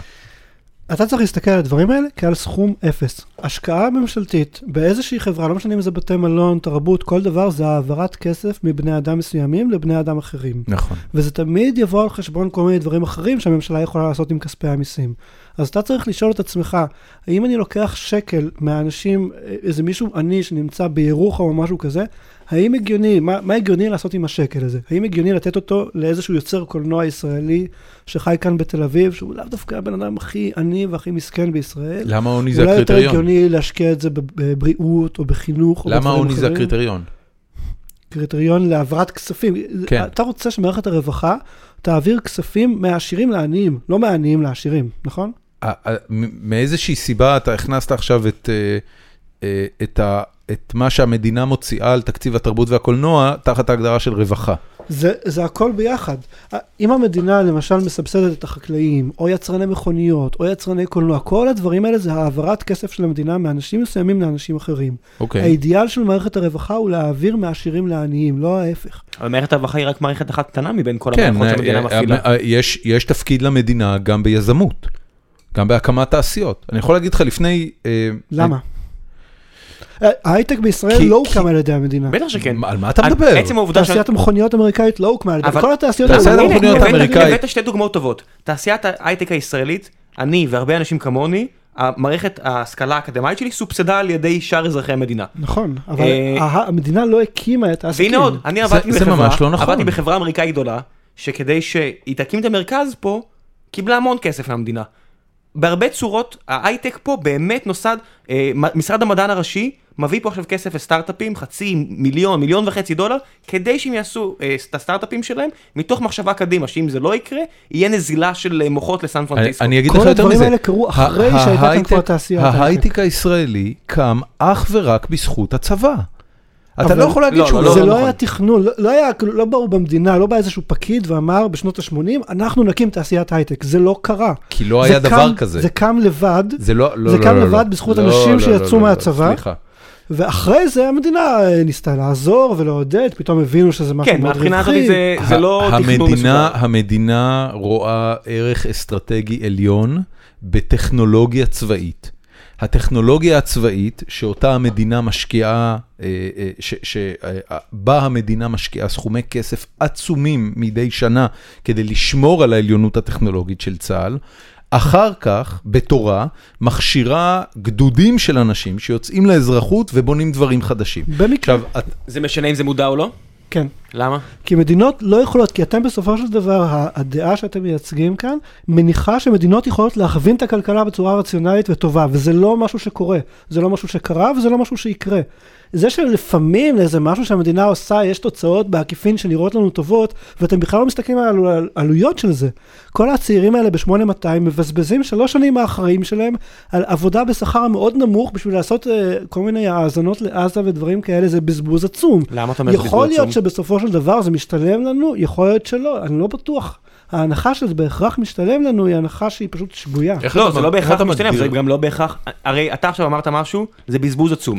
עצם הטענה זה בזבוז עצום נשמעת מאוד דטרמיניסטית. אתה לא בטוח שזה זה, בזבוז זה עצום. עלות, זה עלות עצומה. יש לזה רווח. לא, זה שזה עלות עצומה, למה- כולנו למה זה עלות מסכימים. עצומה? רגע, למה? אני השלוש עכשיו- שנים המבוזבזות מהחיים של עצור, האנשים עצור האלה. זה עלות עצומה. עצור שנייה, אני עכשיו כמעסיק, לצורך העניין אני מראיין היום כל יום אנשים, אם הבן אדם מגיע עם אפס שנות ניסיון, אני לא צריך אותו, אני לא אקח אותו. אוקיי. מצד שני, אם הוא מגיע אחרי שש שנים באופק, יחידה טכנולוגית שהרבה מהעובדים שלי מגיעים ממנה, אני אשמח לקחת אותם, כי אני יודע שיש להם ניסיון טוב. אבל בשש שנים האלה אתה יכולת להכשיר אותו בעצמך בצורה עוד אני יותר לא, יעילה. אני לא רוצה אבל להכשיר אותו בעצמי, אני לא רוצה להוציא שקל מה- מכספי החברה שלי כדי לעשות את זה. אני, אני כמעסיק מאוד נהנה מהעובדה שהם כבר באים שש שנות ניסיון. אני לא רוצה, אני במקרה- ככלל לא לוקח עובדים בלי אז. אתה נהנה מזה שכל אוכלוסיית מדינת ישראל מסבסדת לקבוצה קטנה של אנשים שהם מאוד עשירים את ההכשרה שלהם. אני אוקיי, לא בטוח אבל שזה הדרך הכי לעשות את זה. אז הנה עולה השאלה. שוב פעם, אנחנו לוקחים את השקל הזה כן. מהבן אדם הזה בירוחם, ואנחנו נותנים אותו למתכנתים שהם יהיו האנשים הכי עשירים בארץ. נכון. זה בדיוק ההפך ממה אבל, שהמדינה אבל, צריכה אבל לעשות. בוא נחשוב על ירוחם. אם אני עכשיו רוצה להיכנס למערכת ולצבור ניסיון, אם 8200 זה הדרך כניסה שלי, אז 8200 פתוחה גם לבן אדם בירוחם. אתה, בעצם הטענה שלך טוענת שבן אדם בירוחם, אין לו את האפשרות להגיע לשם. אז אני נניח... לא והוא- בהכרח טוען את זה. למה? אמרת... אני טוען שהמדינה כאן מסבסדת הכשרה לאנשים שיהיו האנשים הכי עשירים במדינת ישראל.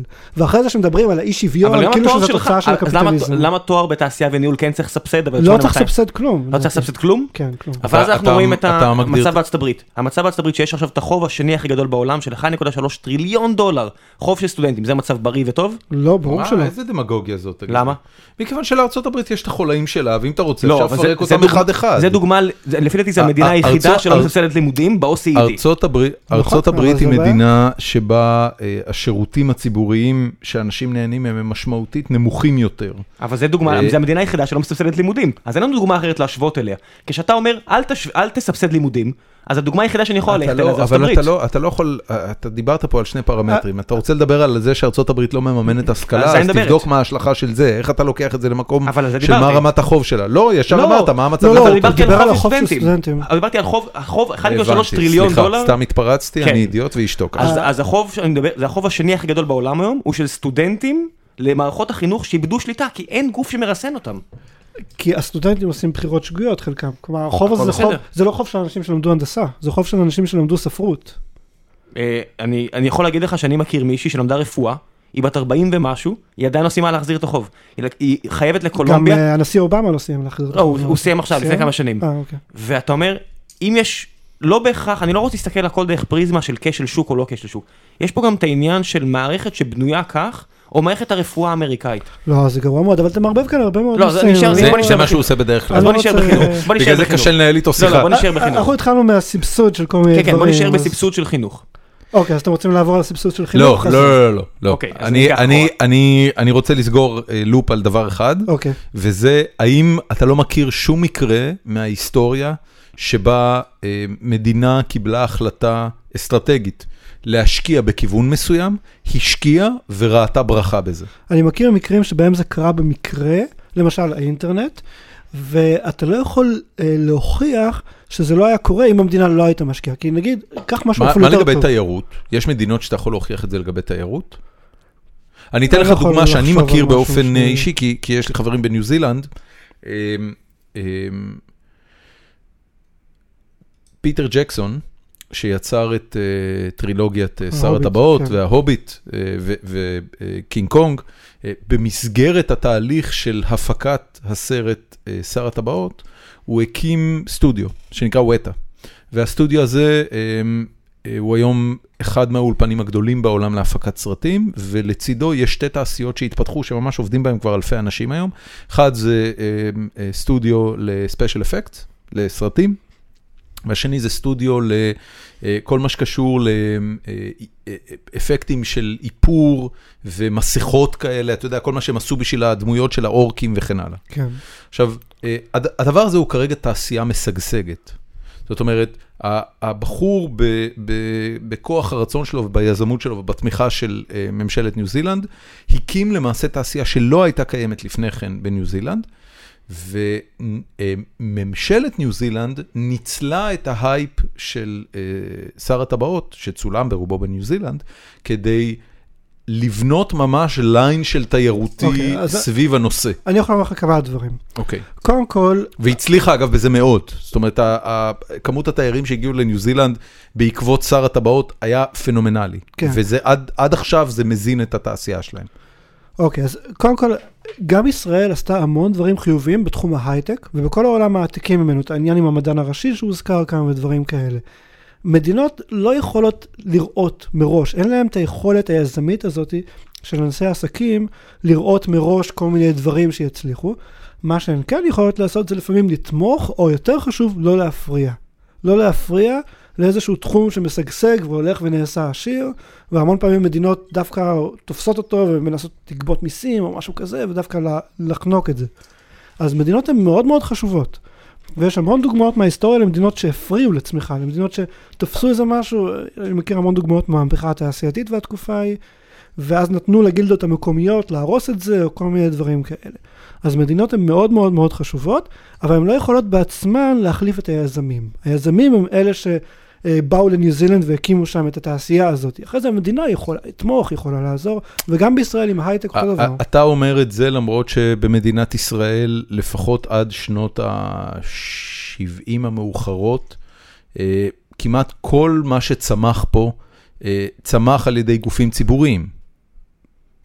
אתה יודע, כל. קופות החולים, כל הש- כל לא, מערכת יש- השירותים הבריאותיים הוקמה על ידי גופים ממשלתיים. עם או- אפילו. לפני זה, כן. בסדר, המגזר הציבורי הוא ציבורי, אין כאן איזה משהו. כן, לא- אבל אתה זה לא יזמות. אתה באמת לא. רואה את זה אותו דבר? זאת אומרת, העו- העובדה שלמדינת ישראל יש מערכת אה, בתי חולים שנותנת את השירות, אחד הטובים בעולם לאזרחים שלה, אתה לא חושב שזה משהו שהוא כאילו, אפשר לייחס אותו? זה מאוד חשוב, אבל להצלחה זה של לא קשור המדינה? ליזמות. זה אה, מאוד חשוב, ושיש לנו מערכת, ציבור, אה, מערכת בריאות שהיא טובה, אבל זה לא קשור ליזמות. אנחנו דיברנו כאן על, אה, על תעשיות, על דברים כאלה. אז הנה, האם, האם היום, אתה יודע, אתה מסתכל למשל על הייטק היום, אז אתה יודע, היום כבר אפשר להבין, אני צריך X מהנדסי חשמל, X מהנדסי תוכנה, X פה, X שם, Y, Z, W. עכשיו אני אומר, אוקיי, המדינה אומרת, הבנתי, אני לא, לא רוצה לחזות מה יהיה, לא הסתברות אלא סטטיסטיקה. אני יודעת עכשיו סטטיסטיקה שאני צריכה אלף מהנדסי תוכנה חדשים כל חודש, אני אסבסד את זה. אוקיי. אז זה, זה כאילו נופל לקטגוריה של אה, אני- התערבות או לא התערבות. לא רואה סיבה להעביר כסף מאנשים עניים לאנשים עשירים, אני לא אבל אני מבין מזכיר למה לך אתם רואים שהמס סיבה. המס בארץ הוא לא שטוח. הרבה מהכסף הזה חוזר אחרי זה למדינה. ואם האנשים האלה יקימו חברות שיגדלו להיות חברות, זה בסוף כסף שחוזר למדינה. אבל למה המדינה צריכה לסבסד? איפה הכשל כאן? כלכלנים מחפשים את הכשל שוק. אם זה כל כך משתלם ללמוד הנדסת אלקטרוניקה, אנשים ישלמו מהכסף שלהם כמה שצריך, לא צריך סבסוד. אבל עולה השאלה, אני- אם אני אם בן אדם, למשל, ללמוד בהרווארד עולה נגיד אה, 40 אלף דולר בשנה, נגיד מגיע בן אדם, אין לו את הכסף הזה. אתה אומר, אז תיקח הלוואה ותחזיר בהמשך. אוקיי, אוקיי, אז אה, תפריד כאן בין נושאים. יש כמה סיבות להשקיע כסף ציבורי בחינוך. סיבה אחת זה שוויון הזדמנויות. שוויון הזדמנויות זאת לא מטרה כלכלית. המדינה יכולה להחליט, אה, בסדר, אנחנו רוצים תוצר לנפש כמה שיותר גבוה, אבל אנחנו רוצים גם שוויון הזדמנויות. ואז למשל לתת אה, סובסידיה לשכר לימוד לעניים, למשל. אבל זה קשה קשה להוכיח מי אני. כן. לא, יש לך חשבון למה? בנק. אבל חשבון בנק מראה הכנסה למשל. הוא לא מראה אם יש לי ארבע דירות. בסדר, בגבול מסוים, כן? כמובן ששום שיטה לא מושלמת, כן? בוודאי. אבל כבר היום יש לך הרבה מלגות לעניים, יש לך תוכניות אה, של העדפה מתקנת לעניים, זה לא משהו שלא קיים, כן? אז אתה יכול לסבסד שכר לימוד של עניים, מתוך הנחה שזה רעיון טוב, שאנחנו רוצים גם שוויון הזדמנויות, אנחנו לא רוצים רק למקסם תוצר לנפש. זה לא משהו שמתעלמים ממנו, כן? אה, למשל, אה, זה אחת הביקורות על ההצעות של ברני סנדרס בארצות הברית, שהוא רוצה community college חינם לכולם. אז באים, באו כלכלנים ואמרו, תשמע, זה נחמד מאוד, אבל רוב האנשים שהולכים לקולג' זה לא העניים. אנחנו רוצים לסבסד את העניים, לא את האוכלוסייה, לא את מעמד הביניים. עכשיו, אם אתה מסבסד את מעמד הביניים, אז זה כאילו להוציא כסף מכיס אחד של מעמד הביניים ולהביא כסף לכיס אחר. אתה לא, זה לא יוצא שום דבר, כן? זה כאילו נראה חינם, כי אנשים מדמיינים שכספי הממשלה מגיעים מהשמיים, אבל הם משלמים את זה במיסים. אתה לא יוצר שום אפקט כאן. יש פה גם את העניין הפסיכולוגי. תחשוב, יש פה, יש הרבה מאוד אנשים ממורמרים שאומרים, אה, אני לא מרגיש שמספיק עוזרים לי. אני לא מרגיש שתומכים בי. גם האשליה האופטית, יש לה ערך הרי. אתה יודע, כל הקריירה של אנשים כמו קיינמן וטברסקי וכל מיני כאלה, מראה שכלכלה היא לא רק ה-bottom line, היא לא רק עקומות ו- ולאופר וכל מיני כאלה, אלא גם האפקט הפסיכולוגי של העניין. האם אין אפקט פסיכולוגי שהמדינה תתמוך?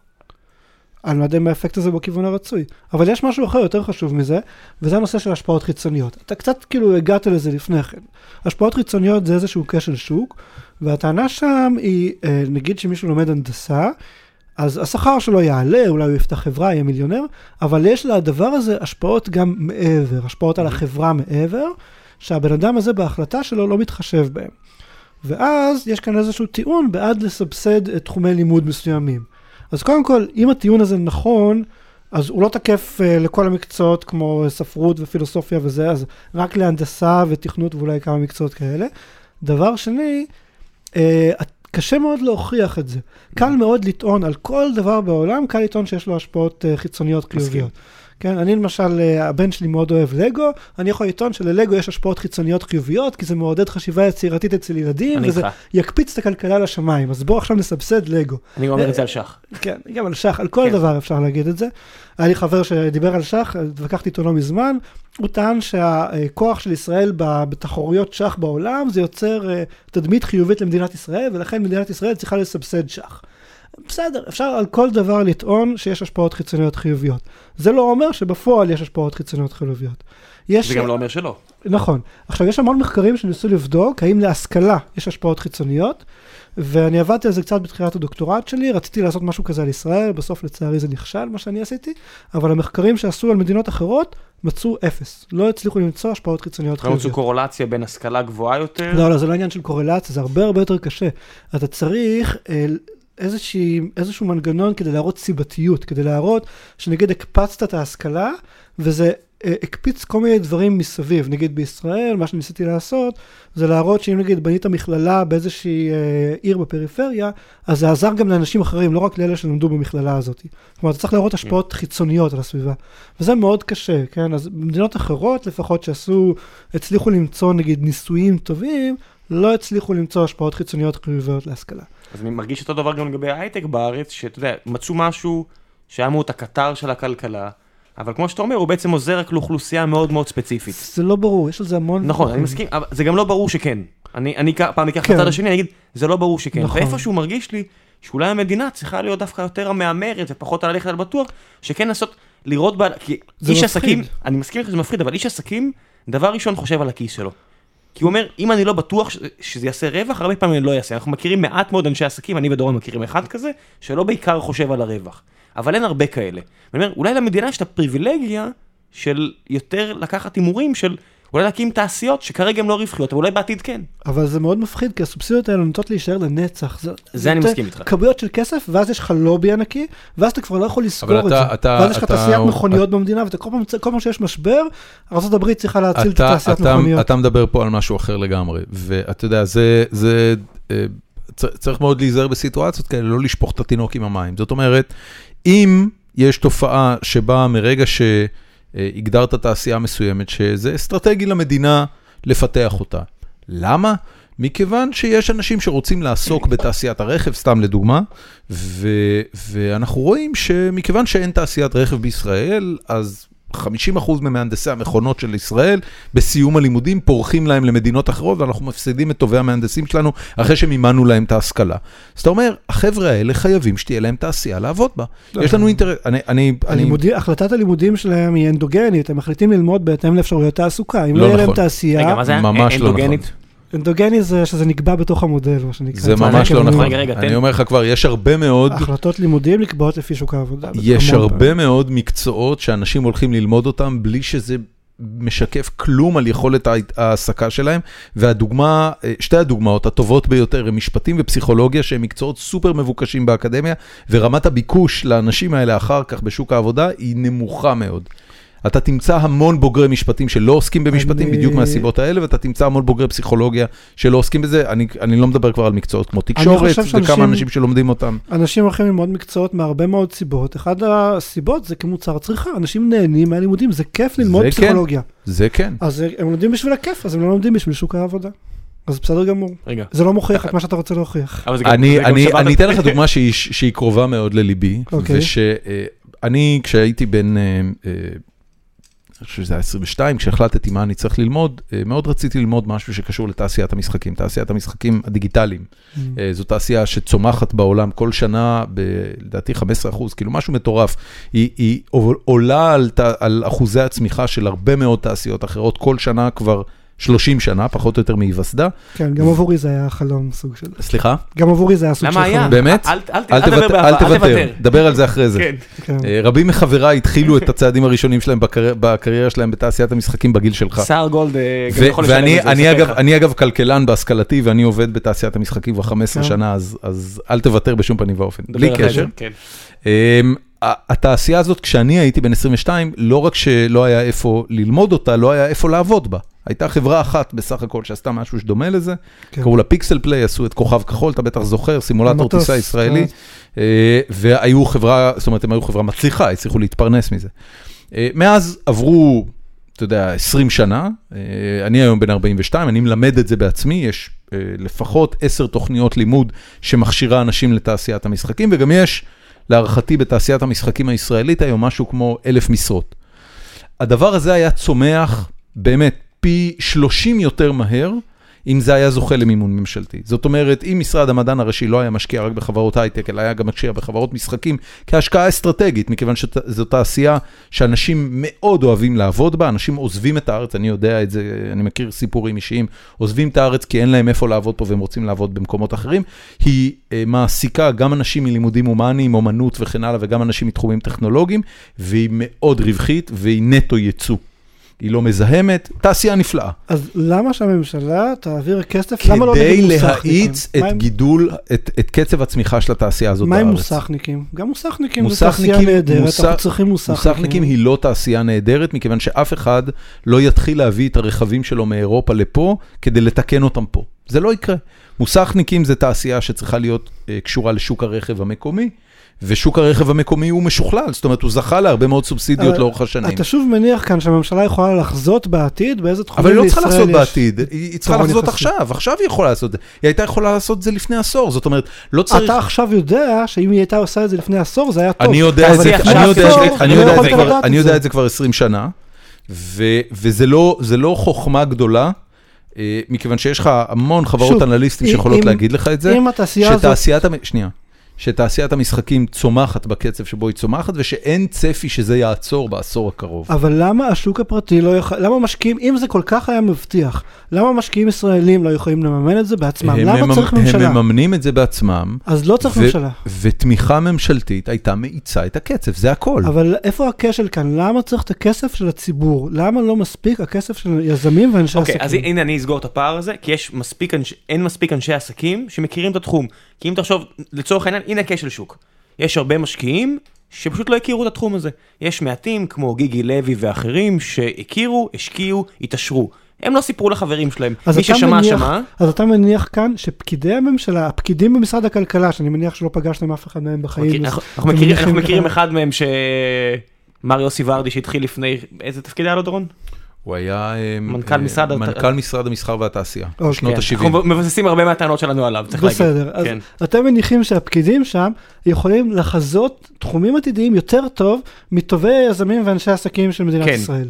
כי אני חושב שהרבה אנשי עסקים, אני חושב שהרבה. אנשי, אה, הרבה משקיעים פרטיים, ה- היכולת שלהם להשקיע גם מחושבת מאלה שהביאו להם את הכסף. הם רוצים למשל החזר של אה, פי שלוש או פי ארבע בתנאים כאלה ואחרים. אבל איפה אתם המדינה צריכה לחשוב ככה?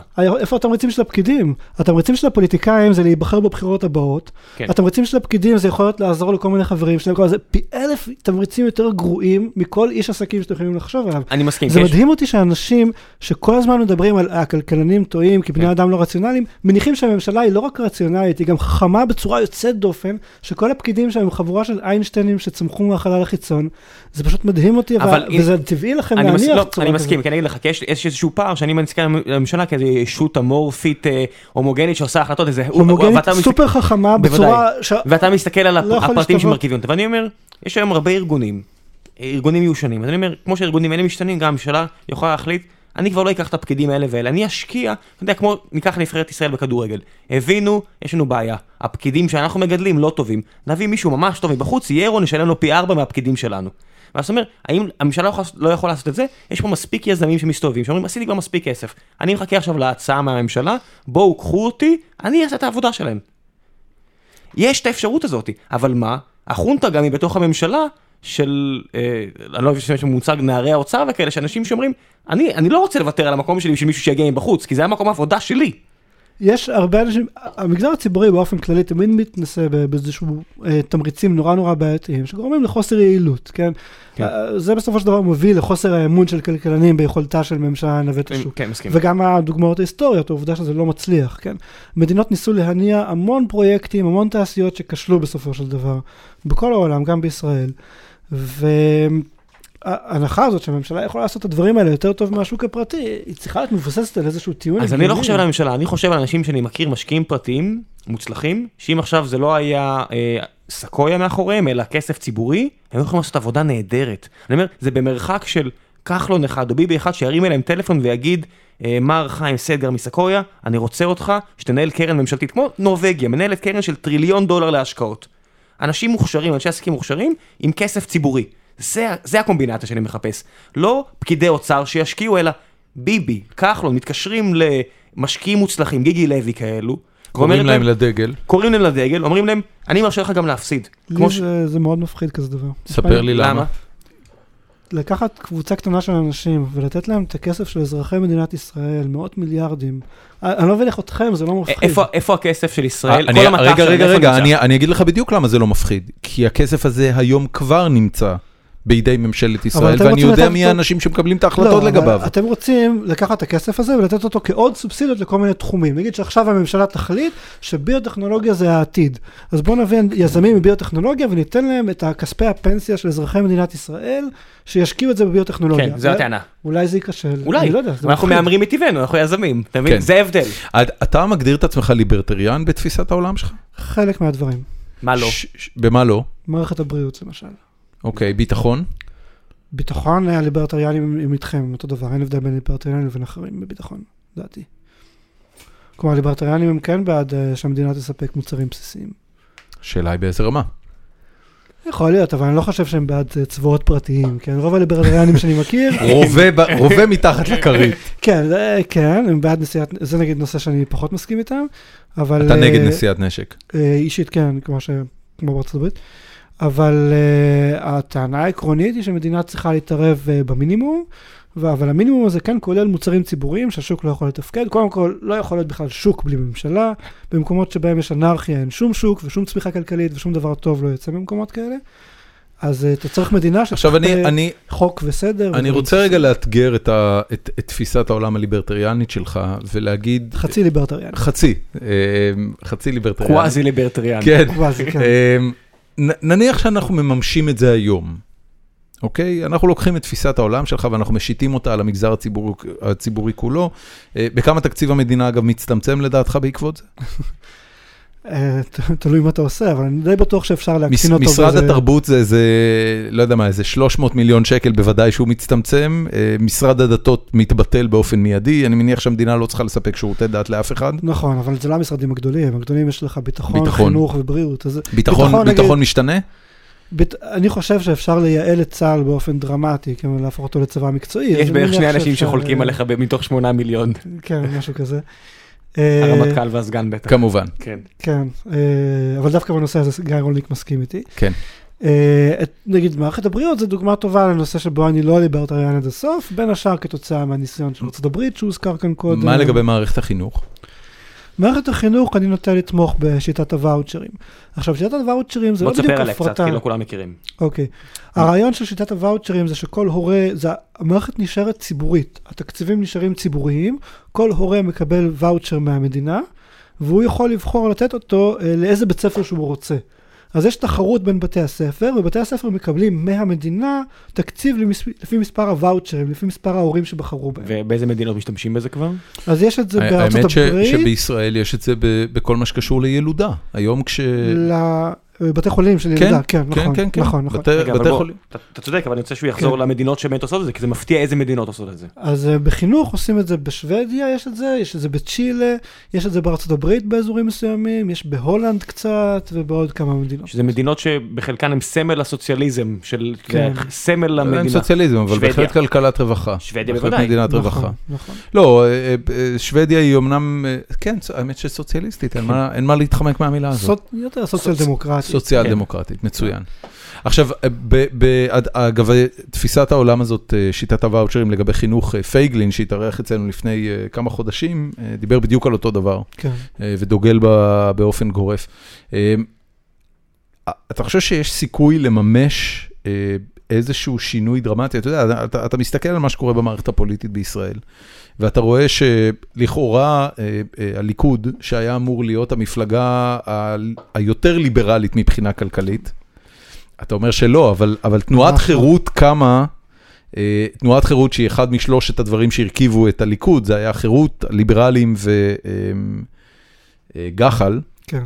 זה בעצם שלוש המפלגות שאריאל שרון הוביל את האיחוד שלהם, וזה הפך להיות הליכוד, שבגין אה, נעמד בראשו.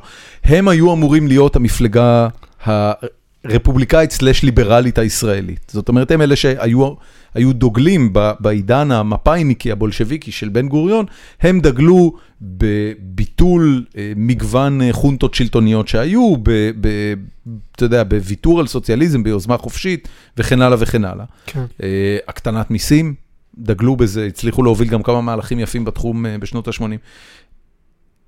הם לא עושים שום דבר עם זה, זאת אומרת, נתניהו על אף היותו אה, אה, ליברל בתפיסת העולם הכלכלית-חברתית שלו, והעובדה שהוא דגל בהפרטה ובפירוק אה, מגוון מונופולים ממשלתיים, וממשיך אגב לעשות אה, כל מיני מהלכים חיוביים בקטע הזה, הסקטור הציבורי רק הלך וגדל בעשור האחרון. לא, הסקטור הציבורי גדל בכל העולם, כן? גם האוכלוסייה גדלה, אתה לא...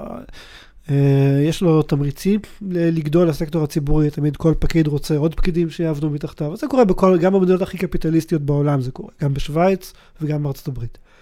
אבל אה, ספציפית בישראל, האווירה היא בכלל לא בעניין של הוויכוח הכלכלי, כן? אין, אין הבדלים בין המפלגות, אין באמת מפלגה ליברלית בישראל. וכשאתה שואל אותי אם יש סיכוי שמשהו כזה יקרה, אז תראו כמה קשה היה לי לשכנע אתכם שסבסוד להייטק או לתעשיית המשחקים זה רעיון רע. אם הייתם אתה לא אמריקאים... לא שכנעתי בכלל. אם הייתם אגיד אמריקאים, לא זה היה נראה. לכם מאוד מוזר לחשוב שזה רעיון טוב, אם כן. הייתם נולדים בארצות הברית. בישראל התפיסה העקרונית היא שכאילו הממשלה זה איזה משהו טוב, והתפיסה הסוציאליסטית היא מושרשת מאוד מאוד חזק. אתם יכולים לראות את זה ב- בגני ילדים, אתם יכולים לראות את זה בשירים של יונתן גפן, אתם יכולים לראות את זה, זה מילדות מושרש, כן? אז מצד שני, הרבה אנשים... מה אתה רואה בשירים של יונתן גפן, סליחה? אתה רואה דיבורים על עניים ועל אי שוויון, אתה יכול לחפש בכבש השישה עשר. כן, אבל למה זה, זאת אומרת, למה זה גוזר תפיסת עולם אה, סוציאליסטית? יש שם כמה שירים שלהם לחלוטין, הוא מתייחס שם, אה, יש לך את הספר עם המקורי עם השירים, כן. אז יש שם את השיר על דוד תום שמוכר את אה, סבתא שלו וכל מיני דברים כאלה, אתה זוכר? לא. אנקל תום. כן, אה, לא, איזה-. שם בעייתי. איזה שם זה בעייתי. נשמע לא טוב. זה נשמע לא טוב שאנקל תום מוכר את סבתא. כן, אז אה, זה איזשהו שיר כזה שמצחיק, נדמה לי זה תרגום משיר מהמאה ה-19, שיורד על איזשהו קפיטליסט שהוא כאילו מנסה להתעסק בכל מיני עסקים, ואז הוא לא מצליח, אז הוא מחליט למכור את סבתא שלו, ואז הוא רואה שאין לה קונים, ובסוף הוא מוותר ומוכר את העגלה שלו, משהו כזה. וואו, אני לא זוכר את זה בכלל. זה מה שנקרא פוסט טראומה. כן, יונתן גפן עישן משהו טוב מאוד באותו יום. הוא, סביר מאוד אה. הוא תרגם, זה שיר מתורגם, זה לא מקורי שלו. אני אחפש את זה. זה ממש מסקרן אותי עכשיו. זה מופיע ב- בספר. אוי, אתה יודע מה מה שמעתי שאני לא יודע אם אתה יודע או לא, אבל אני חושב שיעניין את השומעים, את המאזינים שלנו. אה, The Wizard of Oz. אתה יודע שזה אלגוריה כלכלית? כן. אתה ידעת? אתה ידעת? אני חושב שכמעט כל דבר הוא אלגוריה אני כלכלית. אני אתן לעורך לנו לספר, אני הכרתי את זה רק עכשיו ונדהמתי. לא זוכר את הסיפור ב-100%, אני יודע אבל שזה קשור למשבר של 1912 נדמה לי. אז 1900 שהיה אה, משבר של הרבה חקלאים איבדו את החוות שלהם, ובעצם אה, היא מייצגת, הגיבורה מייצגת את, הטוב ואת האטום. המזרח והמערב, הסופות מייצגות את וול סטריט וווילס פארגו במערב, את הבנקים הרעים שלוקחים להם את החוות. הדחליל מייצג את החוואים הטיפשים שלקחו את ההלוואות הגדולות מדי. איש הפח מייצג את התעשיינים שאין להם לב לעזור לחקלאים. ה Wizard of Oz עצמו הוא וושינגטון, The Yellow Brick Road זה הכסף שמוביל לוושינגטון. קראתי, אמרתי, what the fuck, טוב, זה המצאה, ואז פתחתי ויקיפדיה, וכן, זה נכתב לגמרי על זה. זה נכון. קודם כל זה אחלה, אני מבטיח לך שכש-MGM לקחו את זה ועשו מזה סרט, הם לא תכננו הם את זה על עשו זה. "מו, אה, אה, כסף. אה, כן, וגם מה שנחמד, אה, אה, אה, הקוסם מארץ עוץ, הסרט עם אה, ג'ודי גרלנד, 36, נכון? כן, אח- אחת ההפקות הכי מפורסמות בתולדות הוליווד, וכמות ה... אה, כמות הסיפורים הנוראיים כן. על דברים שקרו שם לשחקנים ולכל המאצ'קינס, הגמדים, זה, תשמע, כאילו זה, זה, מי- מישהו עשה סיבוב, מה הנה, שנקרא. סוציאליזם, נשמע אבל- טוב על אבל- הנייר, אבל אתה, אתה יודע, על, על, על. אותו, על אותו דבר בדיוק, אה, יש המון סיפורים על האגדות שדיסני לקח, על מה הוא עשה לסינדרלה ועל מה הוא עשה לשלגיה, והסיפורים האלה לא היו כמו שהם במקור. אה, הוא לקח ועשה מהם את מה שהוא עשה מהם. בת הים הקטנה, אין happy end בסיפור המקורי. רק אומר, לא רוצה לקלקל אף אחד, אבל אם תלכו לסיפור המקורי של אנס כריסטיאן אנדרסן, זה נגמר רע לאללה, זה ממש נגמר גרוע. אז אה, בסדר, כמו. דג שזורקים אותו מהמים. כן. תגיד כן. לי, אתה, שאתה עושה את הבלוג שלך, כן. ואתה, ואני מסתכל על הדוקטורט שלך, כמה פעמים עובר לך בראש, בשנה נתונה, שאתה מסתכל על מישהו כמו יובל נוח הררי, שהנושא שלו באקדמיה היה כביכול רנסאנס, אתה יודע, משהו שפונה לאחוז פעוט מהאוכלוסייה, ואז אתה מסתכל ואתה רואה שיש לך יכולת למשוך קהל, כמה בעצם מדגדג לך לכתוב את הספר שיהיה המדע הפופולרי לכלכלה, כי אני רואה כל כך הרבה ספרים שמצליחים היום בעולם. מדגדג לך? אה, כן, אני, האמת שכבר התחלתי לכתוב איזשהו משהו. אבל אה, הפסקתי באמצע, כי בינתיים אין לי כל כך זמן עם הדוקטורט, אבל יום אחד זה יגיע, אני מניח. ו? לא, לא, לא, אין לך את הש... אין, אני מדבר עכשיו על השיקול הכלכלי נטו של כלכלן אה, מוכשר. אתה לא רואה פה איזושהי הזדמנות גדולה עכשיו לשים גז דווקא על הספר ולא על העבודה האקדמית? אה, לא, השוק הישראלי זה שוק אה, קטן יחסית, אני לא חושב שזה משהו רווחי, אני עושה את זה יותר בשביל הכיף, את המשל... ואני רואה הרבה ספרים בצרפתית וכל מיני שפות אחרות שכן תורגמו והפכו להיות מפלצות כסף. אה, יכול להיות שזה אפשרי, אבל לא כל אחד מאיתנו הוא נוח הררי, הוא היחיד שעשה את זה, הישראלי היחיד שבאמת הצליח בחו"ל. כן, גם ברמה. העולמית. זה לא, זה לא נכון. פותח את התיאבון לאנשי אקדמיה? אתה לא שומע כאילו בדיבור של האקדמיה, שאנשים לא. כאילו עובדים על, ה, על הקיצור, אה, אה, אה, איך זה נקרא? קיצור תולדות הזמן. תול- לא. קיצור תולדות הזמן? קיצור תולדות האנושות. האנושות, כן. קיצור תולדות הזמן זה של הוקינג. הוקינג, A כן. brief history of time. טיפה יותר מעמיק. כן. כן. לא יודע אם מעמיק, אבל אתה יודע. אה, לא, לא בכלל לא. אבל האקדמיה התמריצים הם לחלוטין אחרים. אקדמיה, אנשים, כל מה שמעניין אותם זה המחקרים שלהם, זה לפרסם מחקר במגזינים המובילים, זה מה שמעסיק אותם כל היום. לא... ההפך, הם דווקא מזלזלים ביובל נוח אה, הררי. איך אתה מרגיש אגב, אה, שיבוא אם אנחנו- כבר מדברים. אם אנחנו כבר מדברים על. העניין, איך אתה מרגיש לגבי העובדה שהמדינה משקיעה באקדמיה? אה, בגלל שאני רוצה יום אחד, אה, יהיה לי עתיד באקדמיה הישראלית, אני מעדיף שלא לענות על השאלה. ספוקן like a true אחרי שאני academic. אקבל קביעות, בוא נדבר על זה. יפה. אז אתה קצת צבוע, קצת. חייבים. אנ- אנחנו כל הזמן. כן, אנחנו כ- צבועים בלי סוף. כיזמים היינו אומרים דברים, ואז יוצאים מהחדר ואומרים, "פפ, בן אדם, אני לא מאמין שאמרנו את זה. בסדר, זה לגיטימי. כן. זה בשביל למכור את החלום. כן. ביזמות קוראים לזה למכור את החלום. אתה מוכר את החלום. אבל מהתשובה אתה יכול להבין. בטח, בטח. ושאתה כותב. אני כן. אני קורא הרבה פעמים את הבלוג שלך, ואיפשהו קצת יש לי את התחושה שאתה קצת נהנה להיות הבד גיא. יש מצב? אה, כן, בהחלט. שיחקת D&D כשהיית צעיר? לא, אבל אה, אין ספק שכאילו הבחירה שלי בלכתוב על כלכלה, יש משהו כיף ככה ב... להתמקד בדברים שבהם התפיסה הציבורית היא שונה, כמו לא לכתוב, אה, יכולתי לכתוב כמו כולם על זה שזה מושחת והוא מושחת, כן. כל מיני דברים כאלה. או או לחילופין, בוא, כמה בוא, ראפ. בוא נדבר רגע כן. על אה, פוסט שראיתי אותך, אני, אני מקווה שאני לא עושה לך עכשיו עוול גדול ש- ושזה היה בעמוד כלכלי אחר, אבל אני. חושב שזה היה אצלך. אה, לא, לא נער אוצר. נער אוצר, אני מכיר אותו, אגב, הוא ליכודניק חדש, הוא באמת Mm. נער אוצר לשעבר, או אפילו בהווה עדיין. והוא אה, ליכודניק חדש, אל ולדעתי, תסגיר, אל תסגיר. לדעתי הוא תכף מרים אה, פודקאסט. לא, הוא לא אנונימי או משהו, זה, זה ליאור טבורי. כן. אה, הוא אוקיי. לא אנונימי. אה, אבל אה, אמ, אני ראיתי פוסט שלך על, על הצעת החוק אה, אה, להשכלה, אה, סליחה, השכרת דירות. לא, לא, לא, לא, זה היה על, על דיוני הפנסיה. באיזה הקשר? בהקשר שיש איזושהי חברת כנסת שאמרה בדיון בכנסת, שהיא לא רוצה לשמוע שום רעיון שכרוך בהשכלה פיננסית. אה, הדברים האלה, אבל אני, אני ספציפית זה לא נראה לי אני שכתבתי על זה. זה לא היית. אתה? אז אני, ש- אז אני אידיוט. So I'm an idiot. פעם לא, מישהו, מישהו, אחד ה... יש, יכול להיות שזה היה אה, אה, כלכלה אמיתית. יכול להיות שזה היה העמוד כלכלה שלהם. אמיתית זה היריב. לא. אבל ממש נכנסו ברבק שאיזה חברת כנסת ש... הרבה ש- הרבה נכנסו בה, כן. ש, שאמרה ש, שלדעתה הפתרונות שמטפלים באיך להפוך את הפנסיה למשהו שכולם מבינים אותו ונהנים ממנו, לא צריך לעבור דרך השכלה פיננסית, כי זה פתרון לא ריאלי, ואז כולם ירדו עליה שהיא מטומטמת ואיך היא כן. מעיזה להעלות רעיון, והשכלה פיננסית זה הפתרון להכל, וכמובן שכל מי שכתב את זה הם, אה, אה, דושבגרים. הם, הם פריבילגים. הם פשוט אנשים פריבילגיים, אנשים שקיבלו חינוך מעולה, שגדלו בבית שיש בו אז- מודעות כלכלית. אבל מה הטיעון הזה אומר? שאתה לא, לא צריך השכלה פיננסית להמונים? אני לא מבין. אה, אני אומר שהשכלה פיננסית להמונים היא פתרון ארוך טווח, וטיפול בבעיות מסוימות שקשורות לשוק הפנסיה הישראלית דורש, דורש פתרון קצר טווח. זאת אומרת, מי שטוען שהדרך היחידה לפתור את בעיות שוק הפנסיה הישראלי זה לחנך את האזרחים, ואתה עכשיו אה, אה, תיזום תוכניות של השכלה פיננסית כבר מגיל צעיר ותטמיע אותם במהלך החמש שנים הקרובות, ובעוד 30 שנה אתה תקבל פה דור של אנשים שהם הרבה יותר מודעים פיננסית ויודעים להתנהל פיננסית, זאת מחשבה שהיא גם מאוד אופטימית, והיא גם כנראה מנסה להסיט את הנושא אה, ממה שבאמת הבעיה, שזה שחברות פנסיה מסוימות מתנהגות בצורה בזויה מול הלקוחות שלה. תשמע, אני, אני אחזק אותך קצת את מה שאתה טוען דווקא. אה, מחקרים שאני מכיר, דווקא מה שהזכירו כאן, כלכלה התנהגותית וכאלה, גם כלכלנים שאמורים לכאורה להבין בנושאים של פנסיה, לא מתנהלים בחוכמה בשוק זה הזה, נושא מורכב לאללה. אז אה, זה באמת מטיל ספק בהצלחה של ההשכלה הפיננסית, כן? אם גם כלכלנים לא יכולים, אז כנראה שגם הבן אדם הממוצע ככל הנראה לא יתעסק בזה. חבל שלא ידעתי את זה, הייתי נכנס לו ברבק עוד יותר. וואי, אני עכשיו ממש... אה, רגע, כולי- באנרגיות על מי זה. תגיד לי, מה דעתך אה, מת על השוק זה לא הפנסיוני?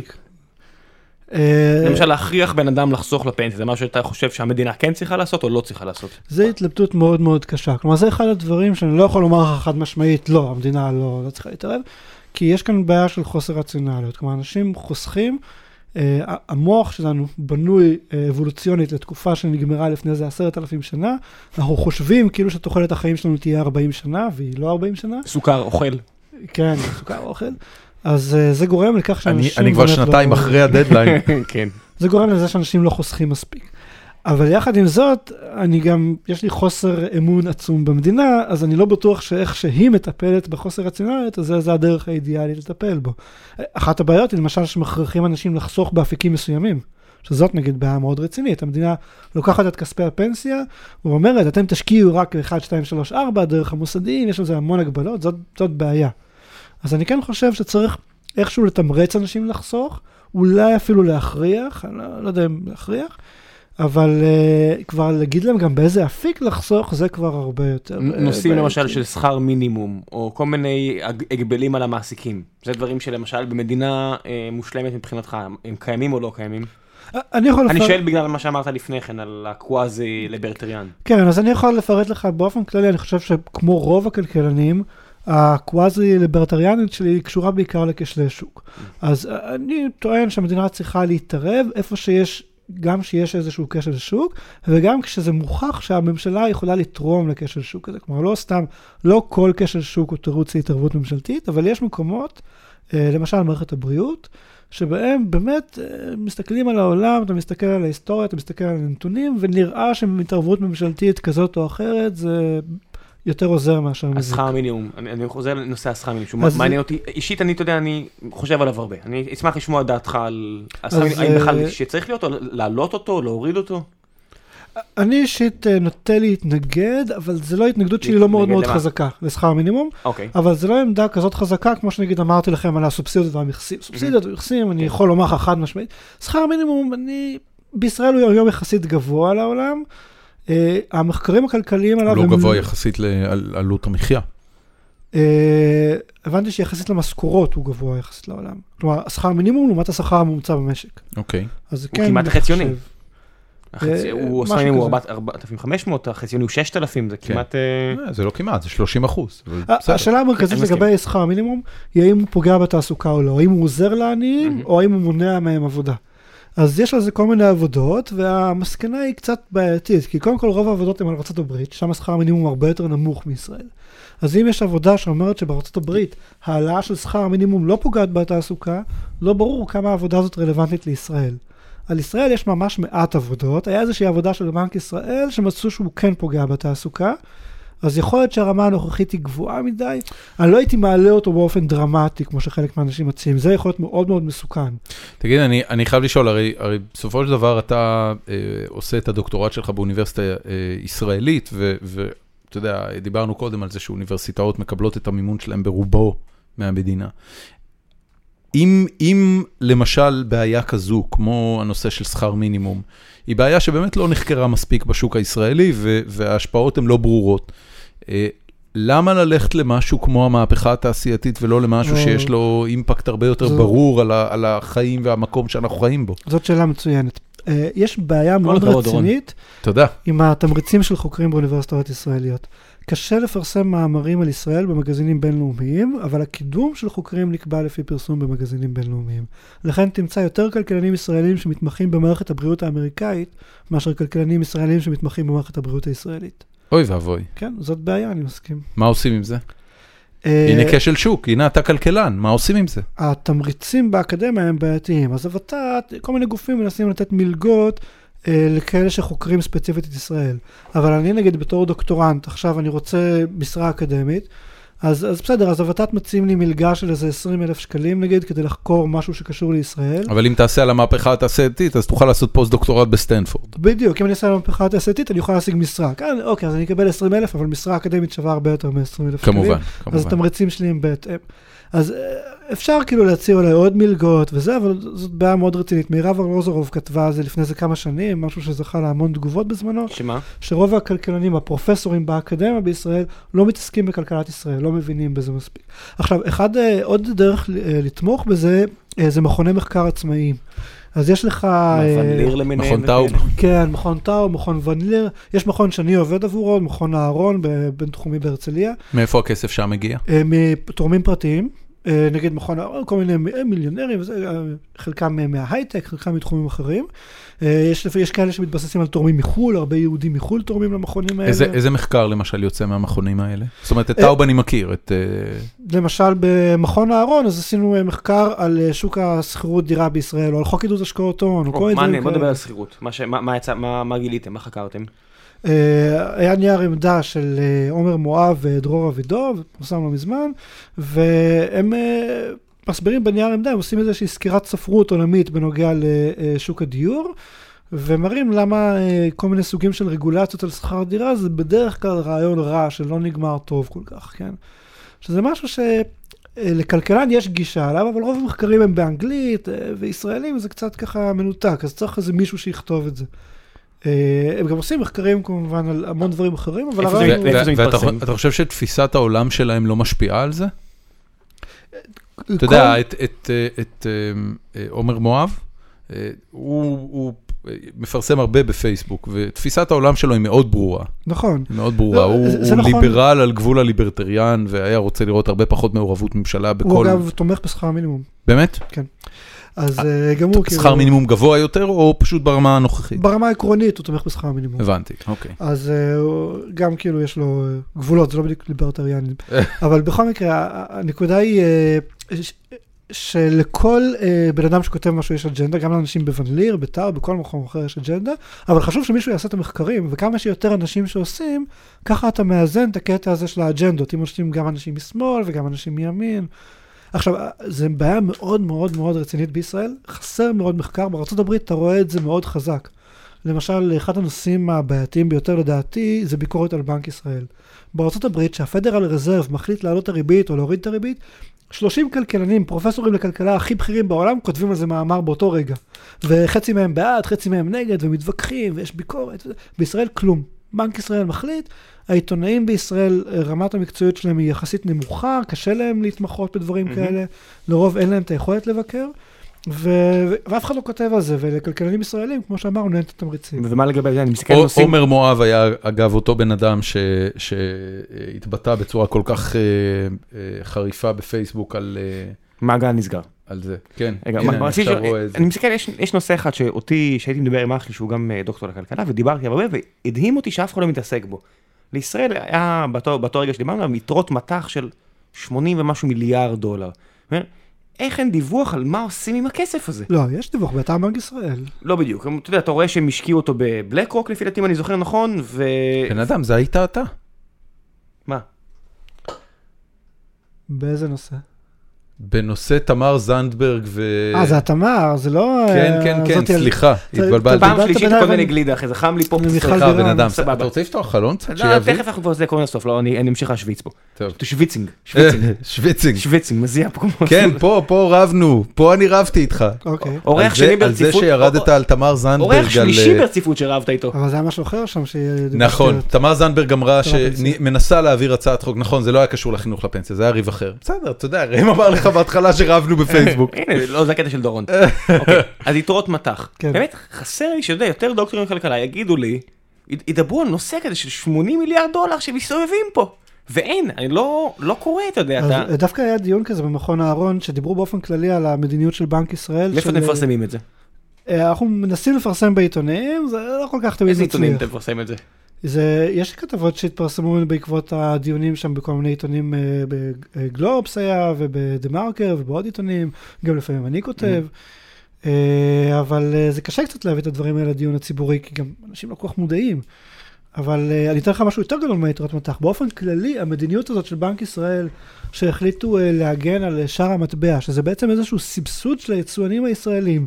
זה עוד פעם העברת כסף מכל אזרחי ישראל, כולל ירוחם וזה, לקבוצה קטנה של אנשים, ליצואנים ישראלים, שהם לא אנשים עניים במיוחד, ותחת טענה שהיא כמו טענה של השפעות חיצוניות. כלומר, אם לא נסבסד אותם, אז יהיה כאן איזשהו משבר, יש כאן משבר עכשיו, והם יתקשו מאוד להתמודד עם היצואנים במדינות אחרות. אז יש היגיון בטענה של בנק ישראל, אבל אין עליה ביקורת. אין, אתה כמעט לא קורא את הביקורת על זה, ואין את הכלכלנים אנשים האלה לא. שיכתבו מאמרים. אנשים לא מבינים, ו- ואתה יודע, בסופו של דבר היצואנים הם גוף מאוד מאוד חזק מבחינה נכון, כלכלית. נכון. אני יכול להציע גם ואתה תיאוריה לא, אחרת. אתה לא רוצה להתעסק איתם, אתה אפילו בתור כלכלן לא היית יוצא נגד זה. לא, לא, כלכלנים באקדמיה, אין להם בעיה לצאת נגדם. אה, שהייתי בדיון הזה במכון אהרון, המון אנשים יצאו נגדם בלי שום בעיה. לאנשים כמו עומר מואב, או מישהו שיש לו קביעות באקדמיה, לא אכפת לו בכלל מה תעשיין כזה או אחר חושב עליו. כן. טוב. כמה, כמה מהאנשים, אבל לפני שאנחנו עושים, מעניין אותי, כמה מהאנשים שהם באקדמיה או במשרד האוצר, חשוב להם, אתה יודע, לעשות את הקדנציה הזאת של הארבע, חמש, שש שנים, להגיע לאיזה סגן חשב, משהו, כדי, כי הם יודעים שזה המקפצה לענף הפיננסים. כמה מהם בולעים את הלשון ואומרים, טוב, נמאס לי מכל החארות האלה, אבל אני אחזיק עוד קצת, כי אני צריך את זה לשלב הבא. אה, אני לא מכיר אישית אה, מדגם מייצג, אבל מאלה שאני ראיתי, אני חושב שרוב האנשים אה, רוצים לעשות עבודה טובה. כלומר, הם לא רק חושבים על השלב הבא, ברור, הם לא ברור שזה לא גורף, אני, אני ברור, של, כן, לא טוען ככה. שחיתות, אלא יותר כאילו באמת, אבל כמובן שאין מה לעשות, יש מקרים, והדלת המסתובבת בין האוצר לבין העסקים זה בעיה בכל מדינה, לא רק בישראל. היית עושה משהו בנידון? בארצות הברית. אני מתקשה לראות מה אפשר לעשות. גם אני, אין לי- אין לי רעיון, בגלל זה אני שואל אותך. אם נגיד אתה כלכלן במשרד האוצר, אז מצד אחד זה נורא בעייתי שאתה אחרי זה עובד לעבור בחברות שלהם אתה מפקח, אבל מצד שני, איפה עוד הוא יעבוד? מה, הוא יישאר מובטל כל החיים? אני חושב שאנחנו רחוקים בדיוק דור אחד עד לרגע שבו האנשים האלה אה, פשוט יעשו להם איזושהי מחיקת זיכרון ברגע שהם יעזבו את העבודה. אה, זה יהיה מצוין. כן. אבל, אבל אז הם לא טובים, אתה יודע, אני רוצה לא, את ניר למה? גלעד, אני רוצה את ניר גלעד כי הוא יודע תראה, דברים. קודם כל אם נגיע לשלב שאפשר לעשות מחיקת זיכרון, אז מן הסתם היא יכולה להיות סלקטיבית. אז ייקחו את כל האנשים שעבדת איתם, הידע יישאר, אבל הפרצופים כולם יהיו בלנק. אז אתה תפגוש את ניר הבנתי. גלעד, אבל אתה לא תזהה אותו, אתה לא, הוא לא, אתה, אין לך, אין לך את הזיקה שהייתה לך לסמכות שלו. כשהוא היה נכנס אליך לחדר במשרד האוצר, תופס לך את הצבא ואומר, בן אדם, אני צריך את הסובסידיה הזאת. אתה צריך לראות שוב את אינטרנל סנשיין דה ספוטלס מיין, אני חושב, להיזכר, זה לא נגמר טוב. אה, למה? אני זוכר דווקא סוף טוב שם.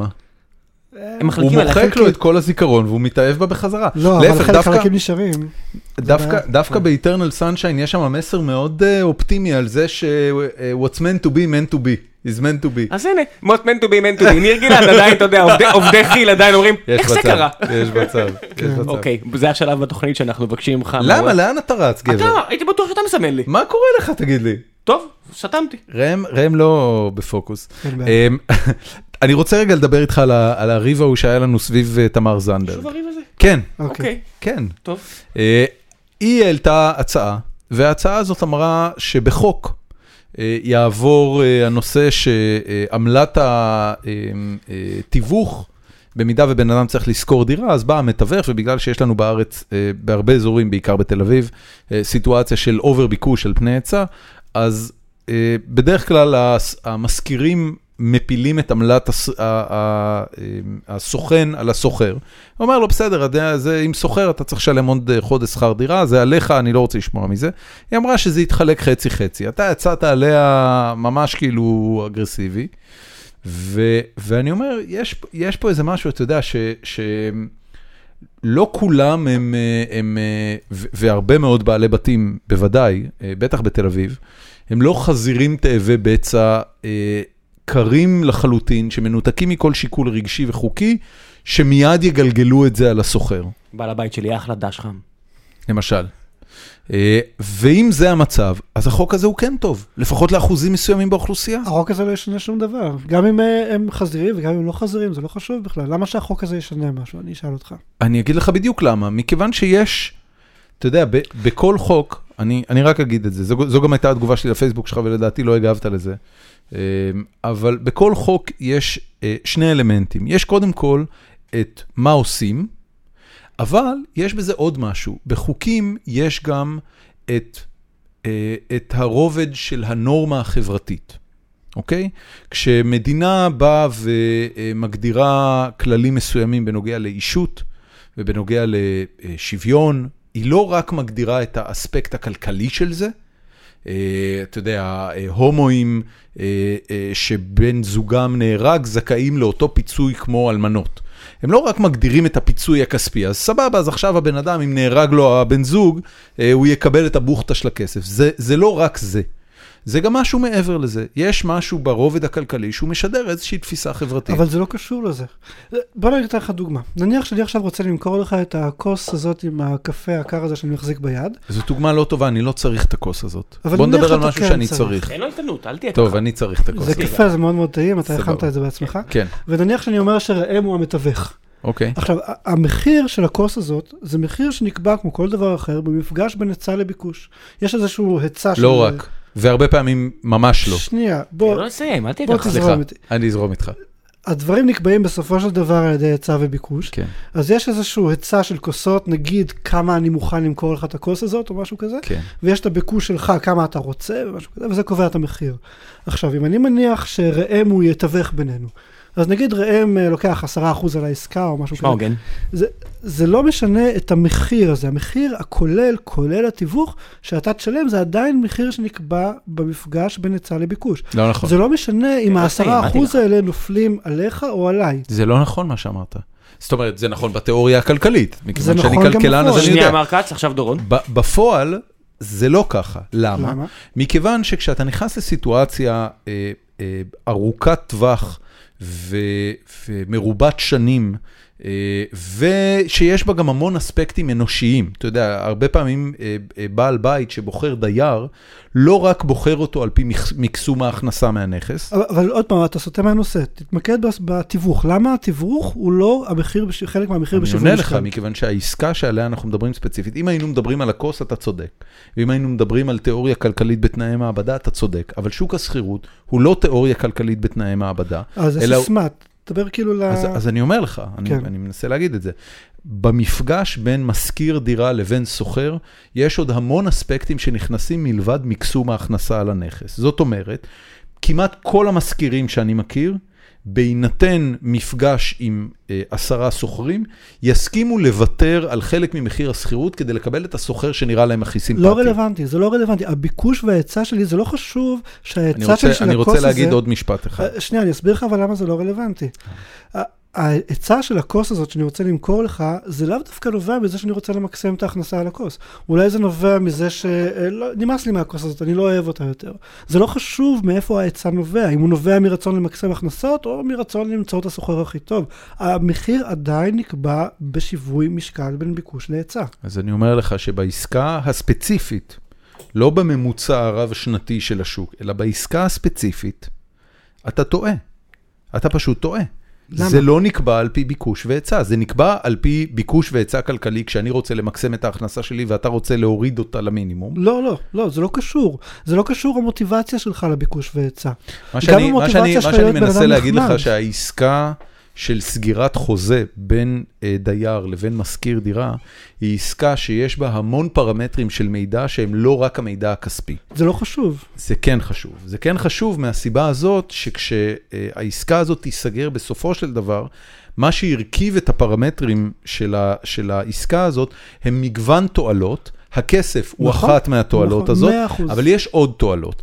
אחת התועלות האלה הם ההגינות הנתפסת של הסוחר והמשכיר. נכון. עכשיו, אם המדינה באה ואומרת, חברים, כללי משחק חדשים.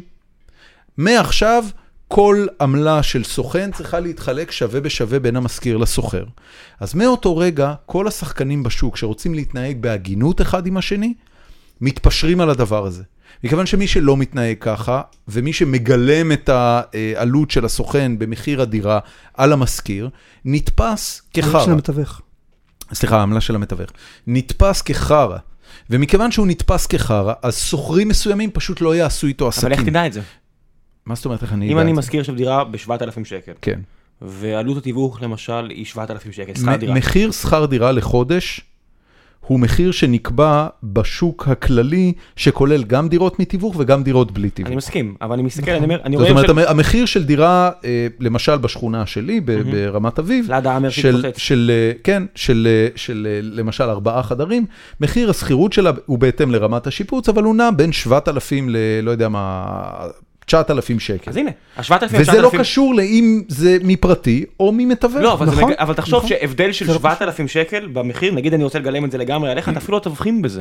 על מה אתה מדבר? אני, אני את אותה, אתה מדבר פה על הבדל של 8%. 8%.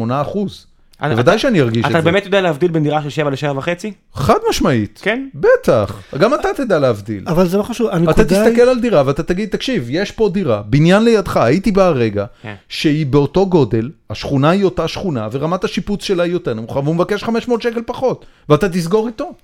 ואני אני אומר לך, הפרמטר הזה של מה, שה, מה שהמדינה קובעת בתור כללי המשחק, הוא דבר נורא חשוב במדינה. יש הרבה מאוד דברים שהם לכאורה לא תואמים, ואני מניח שאתה יודע בעצמך להביא דוגמאות, שהם לא תואמים את כללי ההיצע והביקוש הרציונליים והקרים, אבל שאנחנו עדיין מתנהגים בצורה כזאת, בגלל שיש עוד פרמטרים. יש כאן, יש כאן כמה. בעיות. קודם כל, בעיה אחת היא שאתה מקשר בין הביקוש וההיצע לאיזה משהו רציונלי של מקסום כסף. זה לא נכון, ביקוש והיצע לא נובעים ממקסום כסף. אף אחד מעולם לא הניח את זה. שום כלכלן לא מניח ולא הניח בשום שלב בהיסטוריה הכלכלית שבני אדם ממקסמים רק כסף. אוקיי. זה לא נובע משם, זה לא קשור. אה, בשוק העבודה למשל, ההיצע של אנשים, היצע העבודה של אנשים, נובע מהעדפות שלהם לגבי זמן פנוי, מאיזה עבודה הם אוהבים, מיליון דברים. אנשים לא ממקסמים כסף, כלכלנים לא מניחים שאנשים ממקסמים כסף. מה הם כן ממקסמים? תפסיקו עם זה, כן? ממקסמים תועלת. איזושהי אוקיי. תועלת שהיא ואם המון דברים ככה, אחרים. למה ההצעה של תמר זנדברג, שברמת ההגינות. הבסיסית, בוא, בוא שנייה. עמלת התיווך שנייה. תיפול באופן שווה על המשכיר והסוחר, למה היא כל כך גרועה? אז היא לא גרועה, היא חסרת משמעות, כי המחיר נקבע בשיווי משקל בין היצע לביקוש. והמחיר הזה, אתה למשל אמרת בעצמך כרגע משהו מאוד מאוד חשוב, המחיר לא קשור לתיווך. נכון. המחיר הרי נקבע על כל הדירות, זה לא משנה אם תיווך או לא. זה בדיוק המקרה שהיה, שתיארתי אז בפייסבוק של הדירה שאני קניתי. גם, הם, אה, בסופו של דבר, מי שנאלץ לספוג את המחיר זה גם המוכרים, כי שוב, המחיר אני משווה אותו גם לדירות שהן לא בתיווך. גם בשוק ההשכרה. אם uh, היום המשכירים מגלגלים את העלות ככה או אחרת, והמדינה תקבע שהם צריכים לגלגל אותה אחרת, אז הם פשוט יעלו את מחירי השכירות קצת בהתאם. זה לא ישנה שום דבר. אתה, אתה אומר את זה, ואני אומר של, שזה לא, זה ממש לא משקל. בהכרח שזה יקרה. זה בדיוק הנקודה. הנקודה היא שאם, אתה יודע, הרי בסופו של דבר אני בא ומנהל משא ומתן מול בעל דירה, המתווך הביא אותי לדירה, אבל אני מנהל את הדיון מול, מול בעל הדירה, והמתווך יודע שבגלל שהוא הביא אותי לדירה, לא משנה מה אני אסגור ביני לבינך, בסוף אני אצטרך לתת לו חודש. אם החוק קובע שכל אחד מאיתנו נותן לו חודש, אוקיי? אז זה מה שיקרה. זה מה שיקרה. מאותו רגע, עבור רוב עסקאות שכירת הנדל"ן במדינה, זה מה שיקרה. אז מחירי השכירות ישתנו בהתאם בדיוק כדי לפצות על הנקודה הזאת. זה מה שיקרה בשיווי משקל. זה אולי לא יקרה מיד, אני- אני זה אולי לא יקרה בזה. בכל עסקה, אבל זה מה שיקרה בממוצע, וזה אני יהיה עוד, בזה. עוד חוק חסר משמעות שנחקק על ידי חברי כנסת שמתעלמים זה הבעיה הכי גדולה אה, בכלכלה, אתה יודע? שזה כן. לא מתמטיקה. לא, לא רק שזה לא מתמטיקה, הוא גם יכול להגיד את זה, ועד שזה לא יחוקק. וירוץ במשך כמה שנים, וייבדק מחקרית, גם לא נוכל לדעת אם אבל הוא צודק לא או אני צודק יש דוגמאות אחרות תן כזה. לי דוגמה. תן לי דוגמה. העקרונות הבסיסיים האלה של ביקוש והיצע, זה לא משהו שהרי המצאתי כרגע בשביל פוסט בפייסבוק, זה משהו שרץ כבר איזה 200 שנה. תן לי דוגמה לאנלוגיה למה שדיברת עליו כרגע, שקרתה, עברו שנים, נחקרה, והתברר שהיא חסרת משמעות. אין לי משהו כזה שאני יכול להוציא לך מהראש, אוקיי. אבל שוב, הדברים האלה זה לא איזה משהו שהוא מוטל בספק, יש עליו ויכוחים, זה פשוט מה שיקרה בסיבוב. אצלי הוא כן. אני, לא, לא, אנחנו אני נהיה מטיל הוגנים, חכה ספק. שנייה, חכה שנייה, אנחנו נהיה הוגנים, ואם אה, בהמשך נמצא, אנחנו נשלב את זה לגמרי, בטח. אני, אני מאוד סקרן, כי, כי אני אומר לך, הרבה פעמים אני מסתכל על הדברים האלה, ואני אומר, אוקיי, ה- ההצעות האלה נועדות, הן לגמרי פופוליסטיות, אני מסכים עם זה לחלוטין אגב, כתבת ש, והסכמתי איתך גם באותו פוסט ש, שזאת בעצם הצעה פופוליסטית, אבל היא הצעה פופוליסטית שיש בה יסוד שהוא גם, אני גם אוהב אותו ברמ, ברמת החברה, society, שהחברה היא כזו שמקבלת את עצמה את הכלל שעמלת תיווך, שזה משהו שאף אחד לא רוצה לשלם אותו, ייפול באופן שווה על משכיר וסוחר, והיא גם, להערכתי, ת, תיצור, אני לא יודע באיזה טווח, אבל אגב. היא לא תיפול באופן שווה, היא תיפול בהתאם ליחסי הכוחות ביניהם, כמו שזה היה עד עכשיו. זה פשוט זה הנקודה כאן, היא לא תיפול באופן שווה, זה רק נראה לך כאילו שהיא נופלת באופן שווה, וזה באמת חלק מהבעיה שהציבור הישראלי... אז, אז את זה אני צריך אה, שתסביר לי, ואנחנו נחפור בדבר הזה בדיוק עוד דקה ובזה נסיים, כי אני מרגיש שחפרנו מספיק. אם מחיר השכירות של הדירה נקבע על פי מה שקורה באותה שכונה, פחות או יותר, עבור דירה במצב הזה ובגודל הזה, והעמלה עכשיו על פי חוק תיפול לא על, הס, על המשכיר, אלא על הסוחר והמשכיר באופן שווה חצי-חצי, איך היא, זאת אומרת, איך- איך... אה, יש כאן שתי אפשרויות, נניח שזה שוק של הרבה מאוד קונים, שהמון אנשים רוצים לשכור דירה באזור הזה, בבניין הזה, והמוכרים יכולים בקלות, כן? אז בנקודה הזאת החוק יכריח אותם לחלק חצי-חצי, אז הם יגידו, טוב, אני פשוט מעלה את מחירי השכירות באופן כך שבסופו של דבר העמלה כולה תיפול על הבן אדם, על הסוחר. אבל אם לעומת זאת לשוכרים יש את כוח השוק, והמשכירים נורא מתים להיפטר מהדירה ואין אף אחד שמוכן וזה, אז שוב פעם, זה שהחוק יגיד שהעמלה מת- מתחלקת חצי-חצי, זה יהיה חסר משמעות, כי השוכרים יוכלו להוריד את המחיר באופן שיפצה אותם על העמלה הזאת שהם צריכים לשלם. כלומר, בכל מקרה, המחיר של הדירה ייקבע לפי הביקוש וההיצע, כן? למי יש יותר כוח במשא ומתן, ולא לפי זה שהעמלה היא ככה או ככה. זאת הנקודה. כן. טוב. זה- כן. הבעיה. לא, קשה זה- להבין את זה. אני- כן. לא, לא, לא. זה- לא שזה קשה להבין את זה, זה שאני לא מסכים זה, אני מבין היטב את מה שאתה אומר. בוא נניח אחרת. I disagree, אבל אתה יודע, אני אופטימיסט ידוע, זה חלק מהבעיה, אחרת לא הייתי עושה דברים שאני עושה. כדי לבנות מודל שבו הדבר הזה משפיע, אתה צריך הנחות מאוד מאוד מוזרות לגבי העדפות של אנשים. הנחות מאוד מוזרות לגבי רציונליות, כל מיני דברים כאלה. זאת הסיבה שכלכלנים כל כך אני, אוהבים חושב, מודלים. אני חושב שההנחה שאנשים רוצים להיות אזרחים שומרי חוק, בטח בדבר רחב ופופולרי כמו שוק השכרת הדירות הישראלי, שבו יש המון הם המון הם יהיו שומרי חוק. המון משכירים. הם כולם יהיו שומרי חוק, הם פשוט יעלו את מחירי השכירות בהתאם כדי לפצות על מה שהם מפסידים כן. מעמלת תיווך. אה, אוקיי, אוקיי. אמ, ובכן, אנחנו עכשיו מתחילים להתקרב לסיום, אה, יש לנו רגע, אתה תדבר קצת על שי חי? עוד רבע שעה. לא. ראית האח הגדול? אה, לא, אני רק ראיתי את הממים של אנשים שעושים נגד שי חי ונגד כל ההיסטריה סביב זה. הבנתי. אני ראיתי אגב אתמול את הפרק. אה, הנה, וואו, תראה, תראה, תראה איזה יופי. אנחנו בחדר שלושה אנשים, הרייטינג היה 33 אחוזים, כולם אומרים, שמעתי 37. שיש 37, אני אתן לך, כולם אומרים, מי אלה האנשים אני- האלה אני ראיתי שרואים? את זה. הנה. אני- רבותיי, אני- אני ישבתי סטטיסטיקה ליד והסתברות אשתי. עובד. אז תקשיבו ישבתי, לכלכלנים. ישבתי ליד אשתי, אפילו עשיתי סקס מול האח הגדול אתמול, ו, דורון. ואשתי TMI. אשתי ראתה כן. ב, ב... מה זה? מה אמרת? TMI. כן, ברור, זה חלק מהפואנטה בפודקאסט הזה. ברור. אה, לא לא ידעתי את זה עד עכשיו. אה, האמת שכן. באמת לא לא, ידעת שעשיתי. סקס עם אשתי? לא. אה, על מה אתה מדבר, בן אדם? יש לי שני ילדים. What is wrong with you? כן. בקיצור, ראינו האח הגדול, ראינו מההתחלה עד הסוף. מיד אגב, אחרי שראינו האח הגדול, פתחתי פייסבוק, ואמיר חצרוני בדיוק עלה אה, לשידור חי. ערב טראש כאילו. כדי, כדי לדבר על זה שהוא זרק את זוגתו, ש... אה, שירין? כן. לא. תקשיב, נראה לי אנחנו צריכים להזמין אותו עוד פעם. באמת, קרה שם משהו ממש דרמטי. זה... אולי אולי אנחנו צריכים להזמין שירין. אולי אנחנו צריכים להזמין את שירין. כן. היא, היא, היא, היא, היא, אה, היא דיברה בפייסבוק עם מישהו אחר, והמישהו הזה שלח צילומי מסך של השיחה לאמיר. והצילומי מסך האלה דיברו באופן מאוד מאוד בוטה ואינטימי על יחסי המין בין שירין לאמיר חצרוני. אה, בדיוק רציתי להגיד שהיה לנו אחלה פרק אקדמאי, לא, מעניין, מסכים. הנה עכשיו אני חייב ללכלך אותו אותו בסוף, אני חייב ללכלך אותו. ברבע שעה האחרונה. עכשיו אני, אני רוצה לשאול אותך, בתור כלכלן אינטלקטואל, מה הטרש שאתה כן צורך? הרי כל אחד יש לו את הגילטי פלז'ר שלו בקטע הזה. היה תקופה ארוכה שעקבתי אחרי הישרדות האמריקאית. אוקיי, ו- זה חצי אינטלקטואלי בשביל ישראלי לראות אה, הישרדות חצי האמריקאית. אני מניח, זה כן. הסוגה העילית של הריאליטי. משהו כזה, כן. אבל זה תורת משחקי המשחקים פר אקסלנס. אה, איזה. משחקי מחשב? תן המלצות, קדימה. כרגע זה War Thunder בעיקר. מה זה War Thunder? זה אה, טנקים ומטוסים. אוקיי. אה, אה, מאלה massive שמשחקים... multiplayer אה, אונליין? כן, כן, massive multiplayer. מה, אה. אה, היה Tanks, היה World of Tanks. World of Tanks. אז זהו, זה אחד המתחרים שלו. ו- הבנתי. דורון, אני יכול חושב להיות. שהוא הביא פה משחק שלא אני ולא אתה הכרנו, והוא... לא שמעתי על זה כלום. תקשיב, אנחנו נשים פה לינקים. באופן כללי, כל. הקטגוריה של ה massive multiplayer online, web games, זה קטגוריה שאנחנו לא, אתה יודע, אני? אני לא מחובר אליה. הבן שלי משחק משהו שנקרא Tanki Online, שזה גם אחד מהמתחרים שלו, אה, הרבה יותר קטן וקל אה, לעיכול. אה, ואני, אתה יודע, אני דרך זה נחשף, אני אומר, יש, יש תעשייה אתה שלמה של שבעולם. שלו תכף מישהו- צעיר. אמור לבוא לדקור אותנו בגב ולזרוק את הגופה כן. שלנו הצידה. זה, זה מרתק אותך גם מבחינה אקדמאית?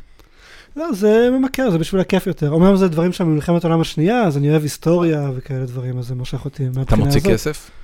אה, כן, לצערי. למה לצערך? לצערך? לא, לא, לא, תתמוך לא, במפתחים. אל תהיה חרא. אנחנו תמיד זה בעד. בסדר, תתגאה מותר, כן.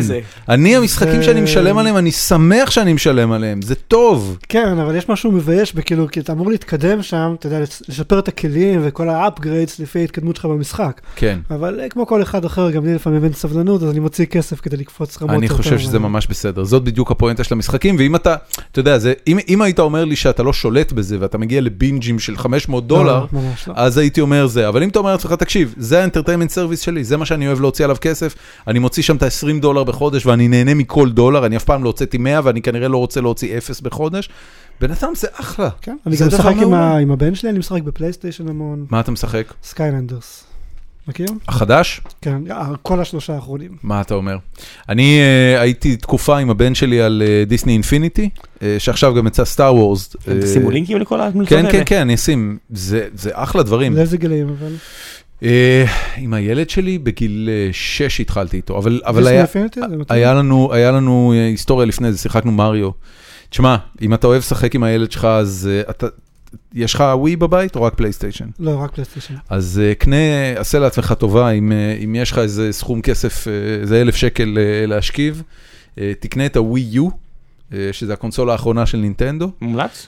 וואו, באמת? תקשיב, המ- המשחקים, מה שנקרא first party של נינטנדו, אלה שמבוססים על הדמויות שלה, וכאילו אי אפשר להשיג אותם על שום דבר חוץ מווי יו, הם, הם הרמה הגבוהה ביותר של יואו, משחקים אני- שאתה אי פעם תיתקל בהם. כיוון שליפז לא שומע את הפודקאסט, אני יכול להגיד, הנה, הבאת לי עכשיו רעיון למתנה. תקשיב, זה סופר מריו 3D World, זה משחק מדהים. זה, אם, אם הייתי יכול, במקום ללמד את הסטודנטים, אני מלמד אה, עיצוב משחקים בבינתחומי, ואם הייתי יכול לקחת את הסטודנטים שלי ופשוט להגיד להם סמסטר שלם, רק תטחנו את המשחק הזה ובואו נדבר על זה כל שבוע, זה היה יותר טוב מכל השכלה שאני יכול לתת להם. זה פשוט משחק מדהים, מדהים, מדהים, מדהים. מעניין.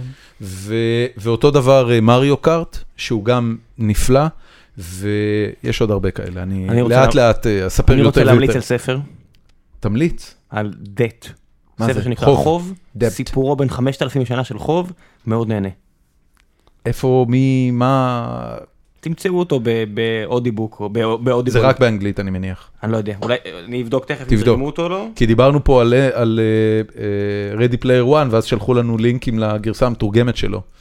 Uh, המלצות שלך. קודם כל העמוד שלך בפייסבוק, דעת מיעוט, שאנחנו נפנה תרגמו. אנשים אליו, uh, אז אנחנו נשים לינק לגרסה המתורגמת. Uh, איפה עוד אתה? אתה נותן הרצאות פומביות, או שזה רק לקורסים שלך? אה, נתתי בעבר כמה הרצאות, אבל עכשיו קצת פחות יש לי זמן לזה, אני מניח שאני אחזור לזה אחרי הדוקטורט. ואיפה אתה מלמד? בתל אביב ובבינתחומי. וואלה, כן, תל אביב אני מעביר כאילו קורסים אה, כמרצה. מבוא, מיקרו, מקרו? אה, לא, אה, מבוא לכלכלה דווקא, קורס הכי כיפי להעביר. סטודנטים שלך מתווכחים איתך מבוא לכלכלה, אני? זוכר אותו זוועה מהאוניברסיטה. כן. כן? אחריי. שאח שלי זה מהתענוג מהתענוג היותר גדול שלו להתווכח עם סטודנטים על דברים שהוא כתב או חושב. כן, כן, הם מתחילים פתאום לעקוב אחריי, הם באים בכיתה וזה. כיף גדול, לא? כן, כן. מראה לך שהם לא סתם הצמחים שמאשימים מאשימים אותם להיות חלקם, רובם. בן אדם. אתה יודע, כן. הם עדיין- הם עדיין לקוחות. בוא. כמה לומדים כלכלה בבינתחומי היום? אה, אני לא יודע, יש שם אה, כמה מאות, יש שם כל מיני מסלולים, כלכלה, כלכלה ומנהל עסקים, כל מיני כלכלה וקיימות, אז אה, יש, יש עבודה לכלכלן שמסיים את אה, דוקטורט. תואר ראשון? לא, לא דוקטורט. תואר דוקטורט ראשון? אני בטוח שכן. יש המון עבודות כלליות כאלה, כן? זה פחות טוב מאשר להיות מהנדס או מתכנת, אבל זה יותר טוב מאשר לסיים סוציולוגיה או משהו כזה. מן הסתם, אולי גם משפטים, אני לא בטוח. כן. טוב, אמ, אני רוצה לתת עוד המלצה אחת, ראיתי סוף סוף את, אה, את אמ, Spotlight, הסרט שזכה באוסקר לסרט הטוב ביותר השנה, והוא סרט אה, שמספר על העבודה העיתונאית שנעשתה ב Boston Globe סביב חשיפת אה, פדופילים. פרשת הכמרים הפדופילים באזור בוסטון, אה, שבתורה הובילה לחשיפות דומות בכל רחבי ארצות הברית והעולם, זאת אומרת, הם התחילו ב-2001, ומ-2001 עד היום אה, התפרסמו כמה מאות פרשיות כאלה, שבהם הכנסייה הייתה מעורבת בהסתרת פשעים, אה, ובעצם מיקום מחדש של כמרים. נהנית? תשמע, אז אני, אני רוצה להגיד משהו לגבי זה, הסרט משעמם רצח. אה, מי שאוהב, ואני מאוד אוהב, אה, סרטים על חשיפות עיתונאיות, אה, שלושת ימי הקונדור, ויש כל מיני סרטים כאלה שהם בעצם מלווים רק את העבודה של העשייה העיתונאית, אה, זודיאק, העונה החמישית של הסמויה. העונה החמישית של הסמויה לא ראיתי. כן. אמ, אז זה, מהבחינה הזאת זה סרט אה, ג'ורנליזם מעולה. אה, הוא מאוד לא מרשים, זאת אומרת, הוא כולו קורה פשוט בחדרי פגישות ובמערכת. אה, הוא, הוא נגמר במין אה, אקט מינורי כזה של, אה, אוקיי, הסיפור מתפרסם, ו, ואז אתה מקבל את האפילוג בכתוביות, אבל כשאני מסתכל על הסרט הזה, וכשאני עושה לרגע את האנלוגיה למדינת ישראל, למשל, אה, ולמה היה קורה אם מישהו היה אה, מצליח לחשוף פה, אה, סיפור בכזה קנה מידה, שבאזור תל אביב אה, 90 רבנים היו פדופילים לאורך שנים, והרבנות הראשית ידעה על זה וחיפתה על זה באופן שיטתי, והדבר הזה מגיע עד הרב הראשי, ומישהו היה עושה, איזשהו אמצעי תקשורת היה עושה על זה סיפור ויוצא עם זה, אני אומר, holy fuck, זה, זה סיפור מאוד מאוד מאוד אמיץ. שמע, כאן הכנסנו נשיא לכלא. כן, אסור נכון. לזלזל בזה. זה באמת סיפור גדול. זה באמת, הסיפור של קצב לכלא זה באמת סיפור גדול, אני מתפלא. יש שיגידו שזה סיפור גדול יותר מזה אפילו. אה, אני, מאמין שכן. ראש ממשלה להכניס לכלא. אני מאמין שכן. אני, אני, אני פשוט חושב שב... אחד הדברים שנורא חסר לי בארץ, זה את הסרטי גבורה האלה. של, אתה יודע, בסופו של דבר, מה הם עשו פה? הם לקחו משהו שהיה פרשייה עיתונאית, ואני לא יודע באיזה פרסים העיתונאים האלה זכו, והם לקחו ועשו מזה סרט הוליוודי, עם production, עם הפסקול, עם, עם, עם כל מה שמתלווה לדרמה הסוחפת של סרט הוליוודי, ונורא חסר לי שאין כאלה מספיק בארץ. אתה יודע, את, את, בתור ילד נורא אהבתי את מבצע יונתן. שמנחם גולן עשה על מבצע אנטבה כן. כמובן, וזה, אתה יודע, אחד מהסרטים הבודדים שעשו על גיבורים ישראלים, ולא עשו מספיק. יש פה המון גיבורים שלא זכו לסרט, ושנורא חבל לי שהם לא זכו לסרט. טוב, השאלה היא האם לישראל ביחסית לארה"ב יש לה יתרון יחסי בייצור סרטים. אני לא חושב שיש שוק. מספיק גדול ל- ל- לדברים כאלה. נכון, זה. בעיה, זאת אחת הבעיות. אני מקווה שעלות הפקת סרטים תרד לרמה שנוכל להרשות לעצמנו סרטי גיבורים ישראלים כאלה. כן. אה, אנחנו סיימנו, היינו גיקונומי, ראם, אתה מסמן לי עם הצוואר כבר, מה יש לך בצוואר? שאנחנו צריכים להגיד תודה למארחים שלנו ב Playbuzz, לפני שאתה מסיים. נכון, Playbuzz אה, שוב מארחים אותנו, אנחנו נמצאים פה במשרדים של חברה בשם Playbuzz, שהיא כל הזמן אגב מחפשת עובדים, אז אם אתם אה, רוצים לעבוד אצל Playbuzz, תזכרו שהם אחלה והם עוזרים לנו, ונותנים לנו להתארח פה ולא מבקשים על זה כסף או כלום, ותלכו ל-playbuzz.com/jobs, ואם אתם רוצים לעבוד אז תעבדו, הם חברה סופר מגניבה וכיפית. אה, זהו, סיימנו. אנחנו סיימנו, בהם. תודה רבה. תודה רבה. תודה לכם. אורי כץ, דוקטור, זה כבר דוקטור? זה עוד לא דוקטור. לא. מתי זה יהיה דוקטור? שנה הבאה אני מקווה. אוקיי, אז אה, שנה הבאה דוקטור אורי כץ, אה, תודה רבה לך שבאת והמון בהצלחה עם דעת מיעוט ועם הדוקטורט שלך, ואנחנו היינו גיקונומי, נתראה בשבוע הבא, יאללה ביי.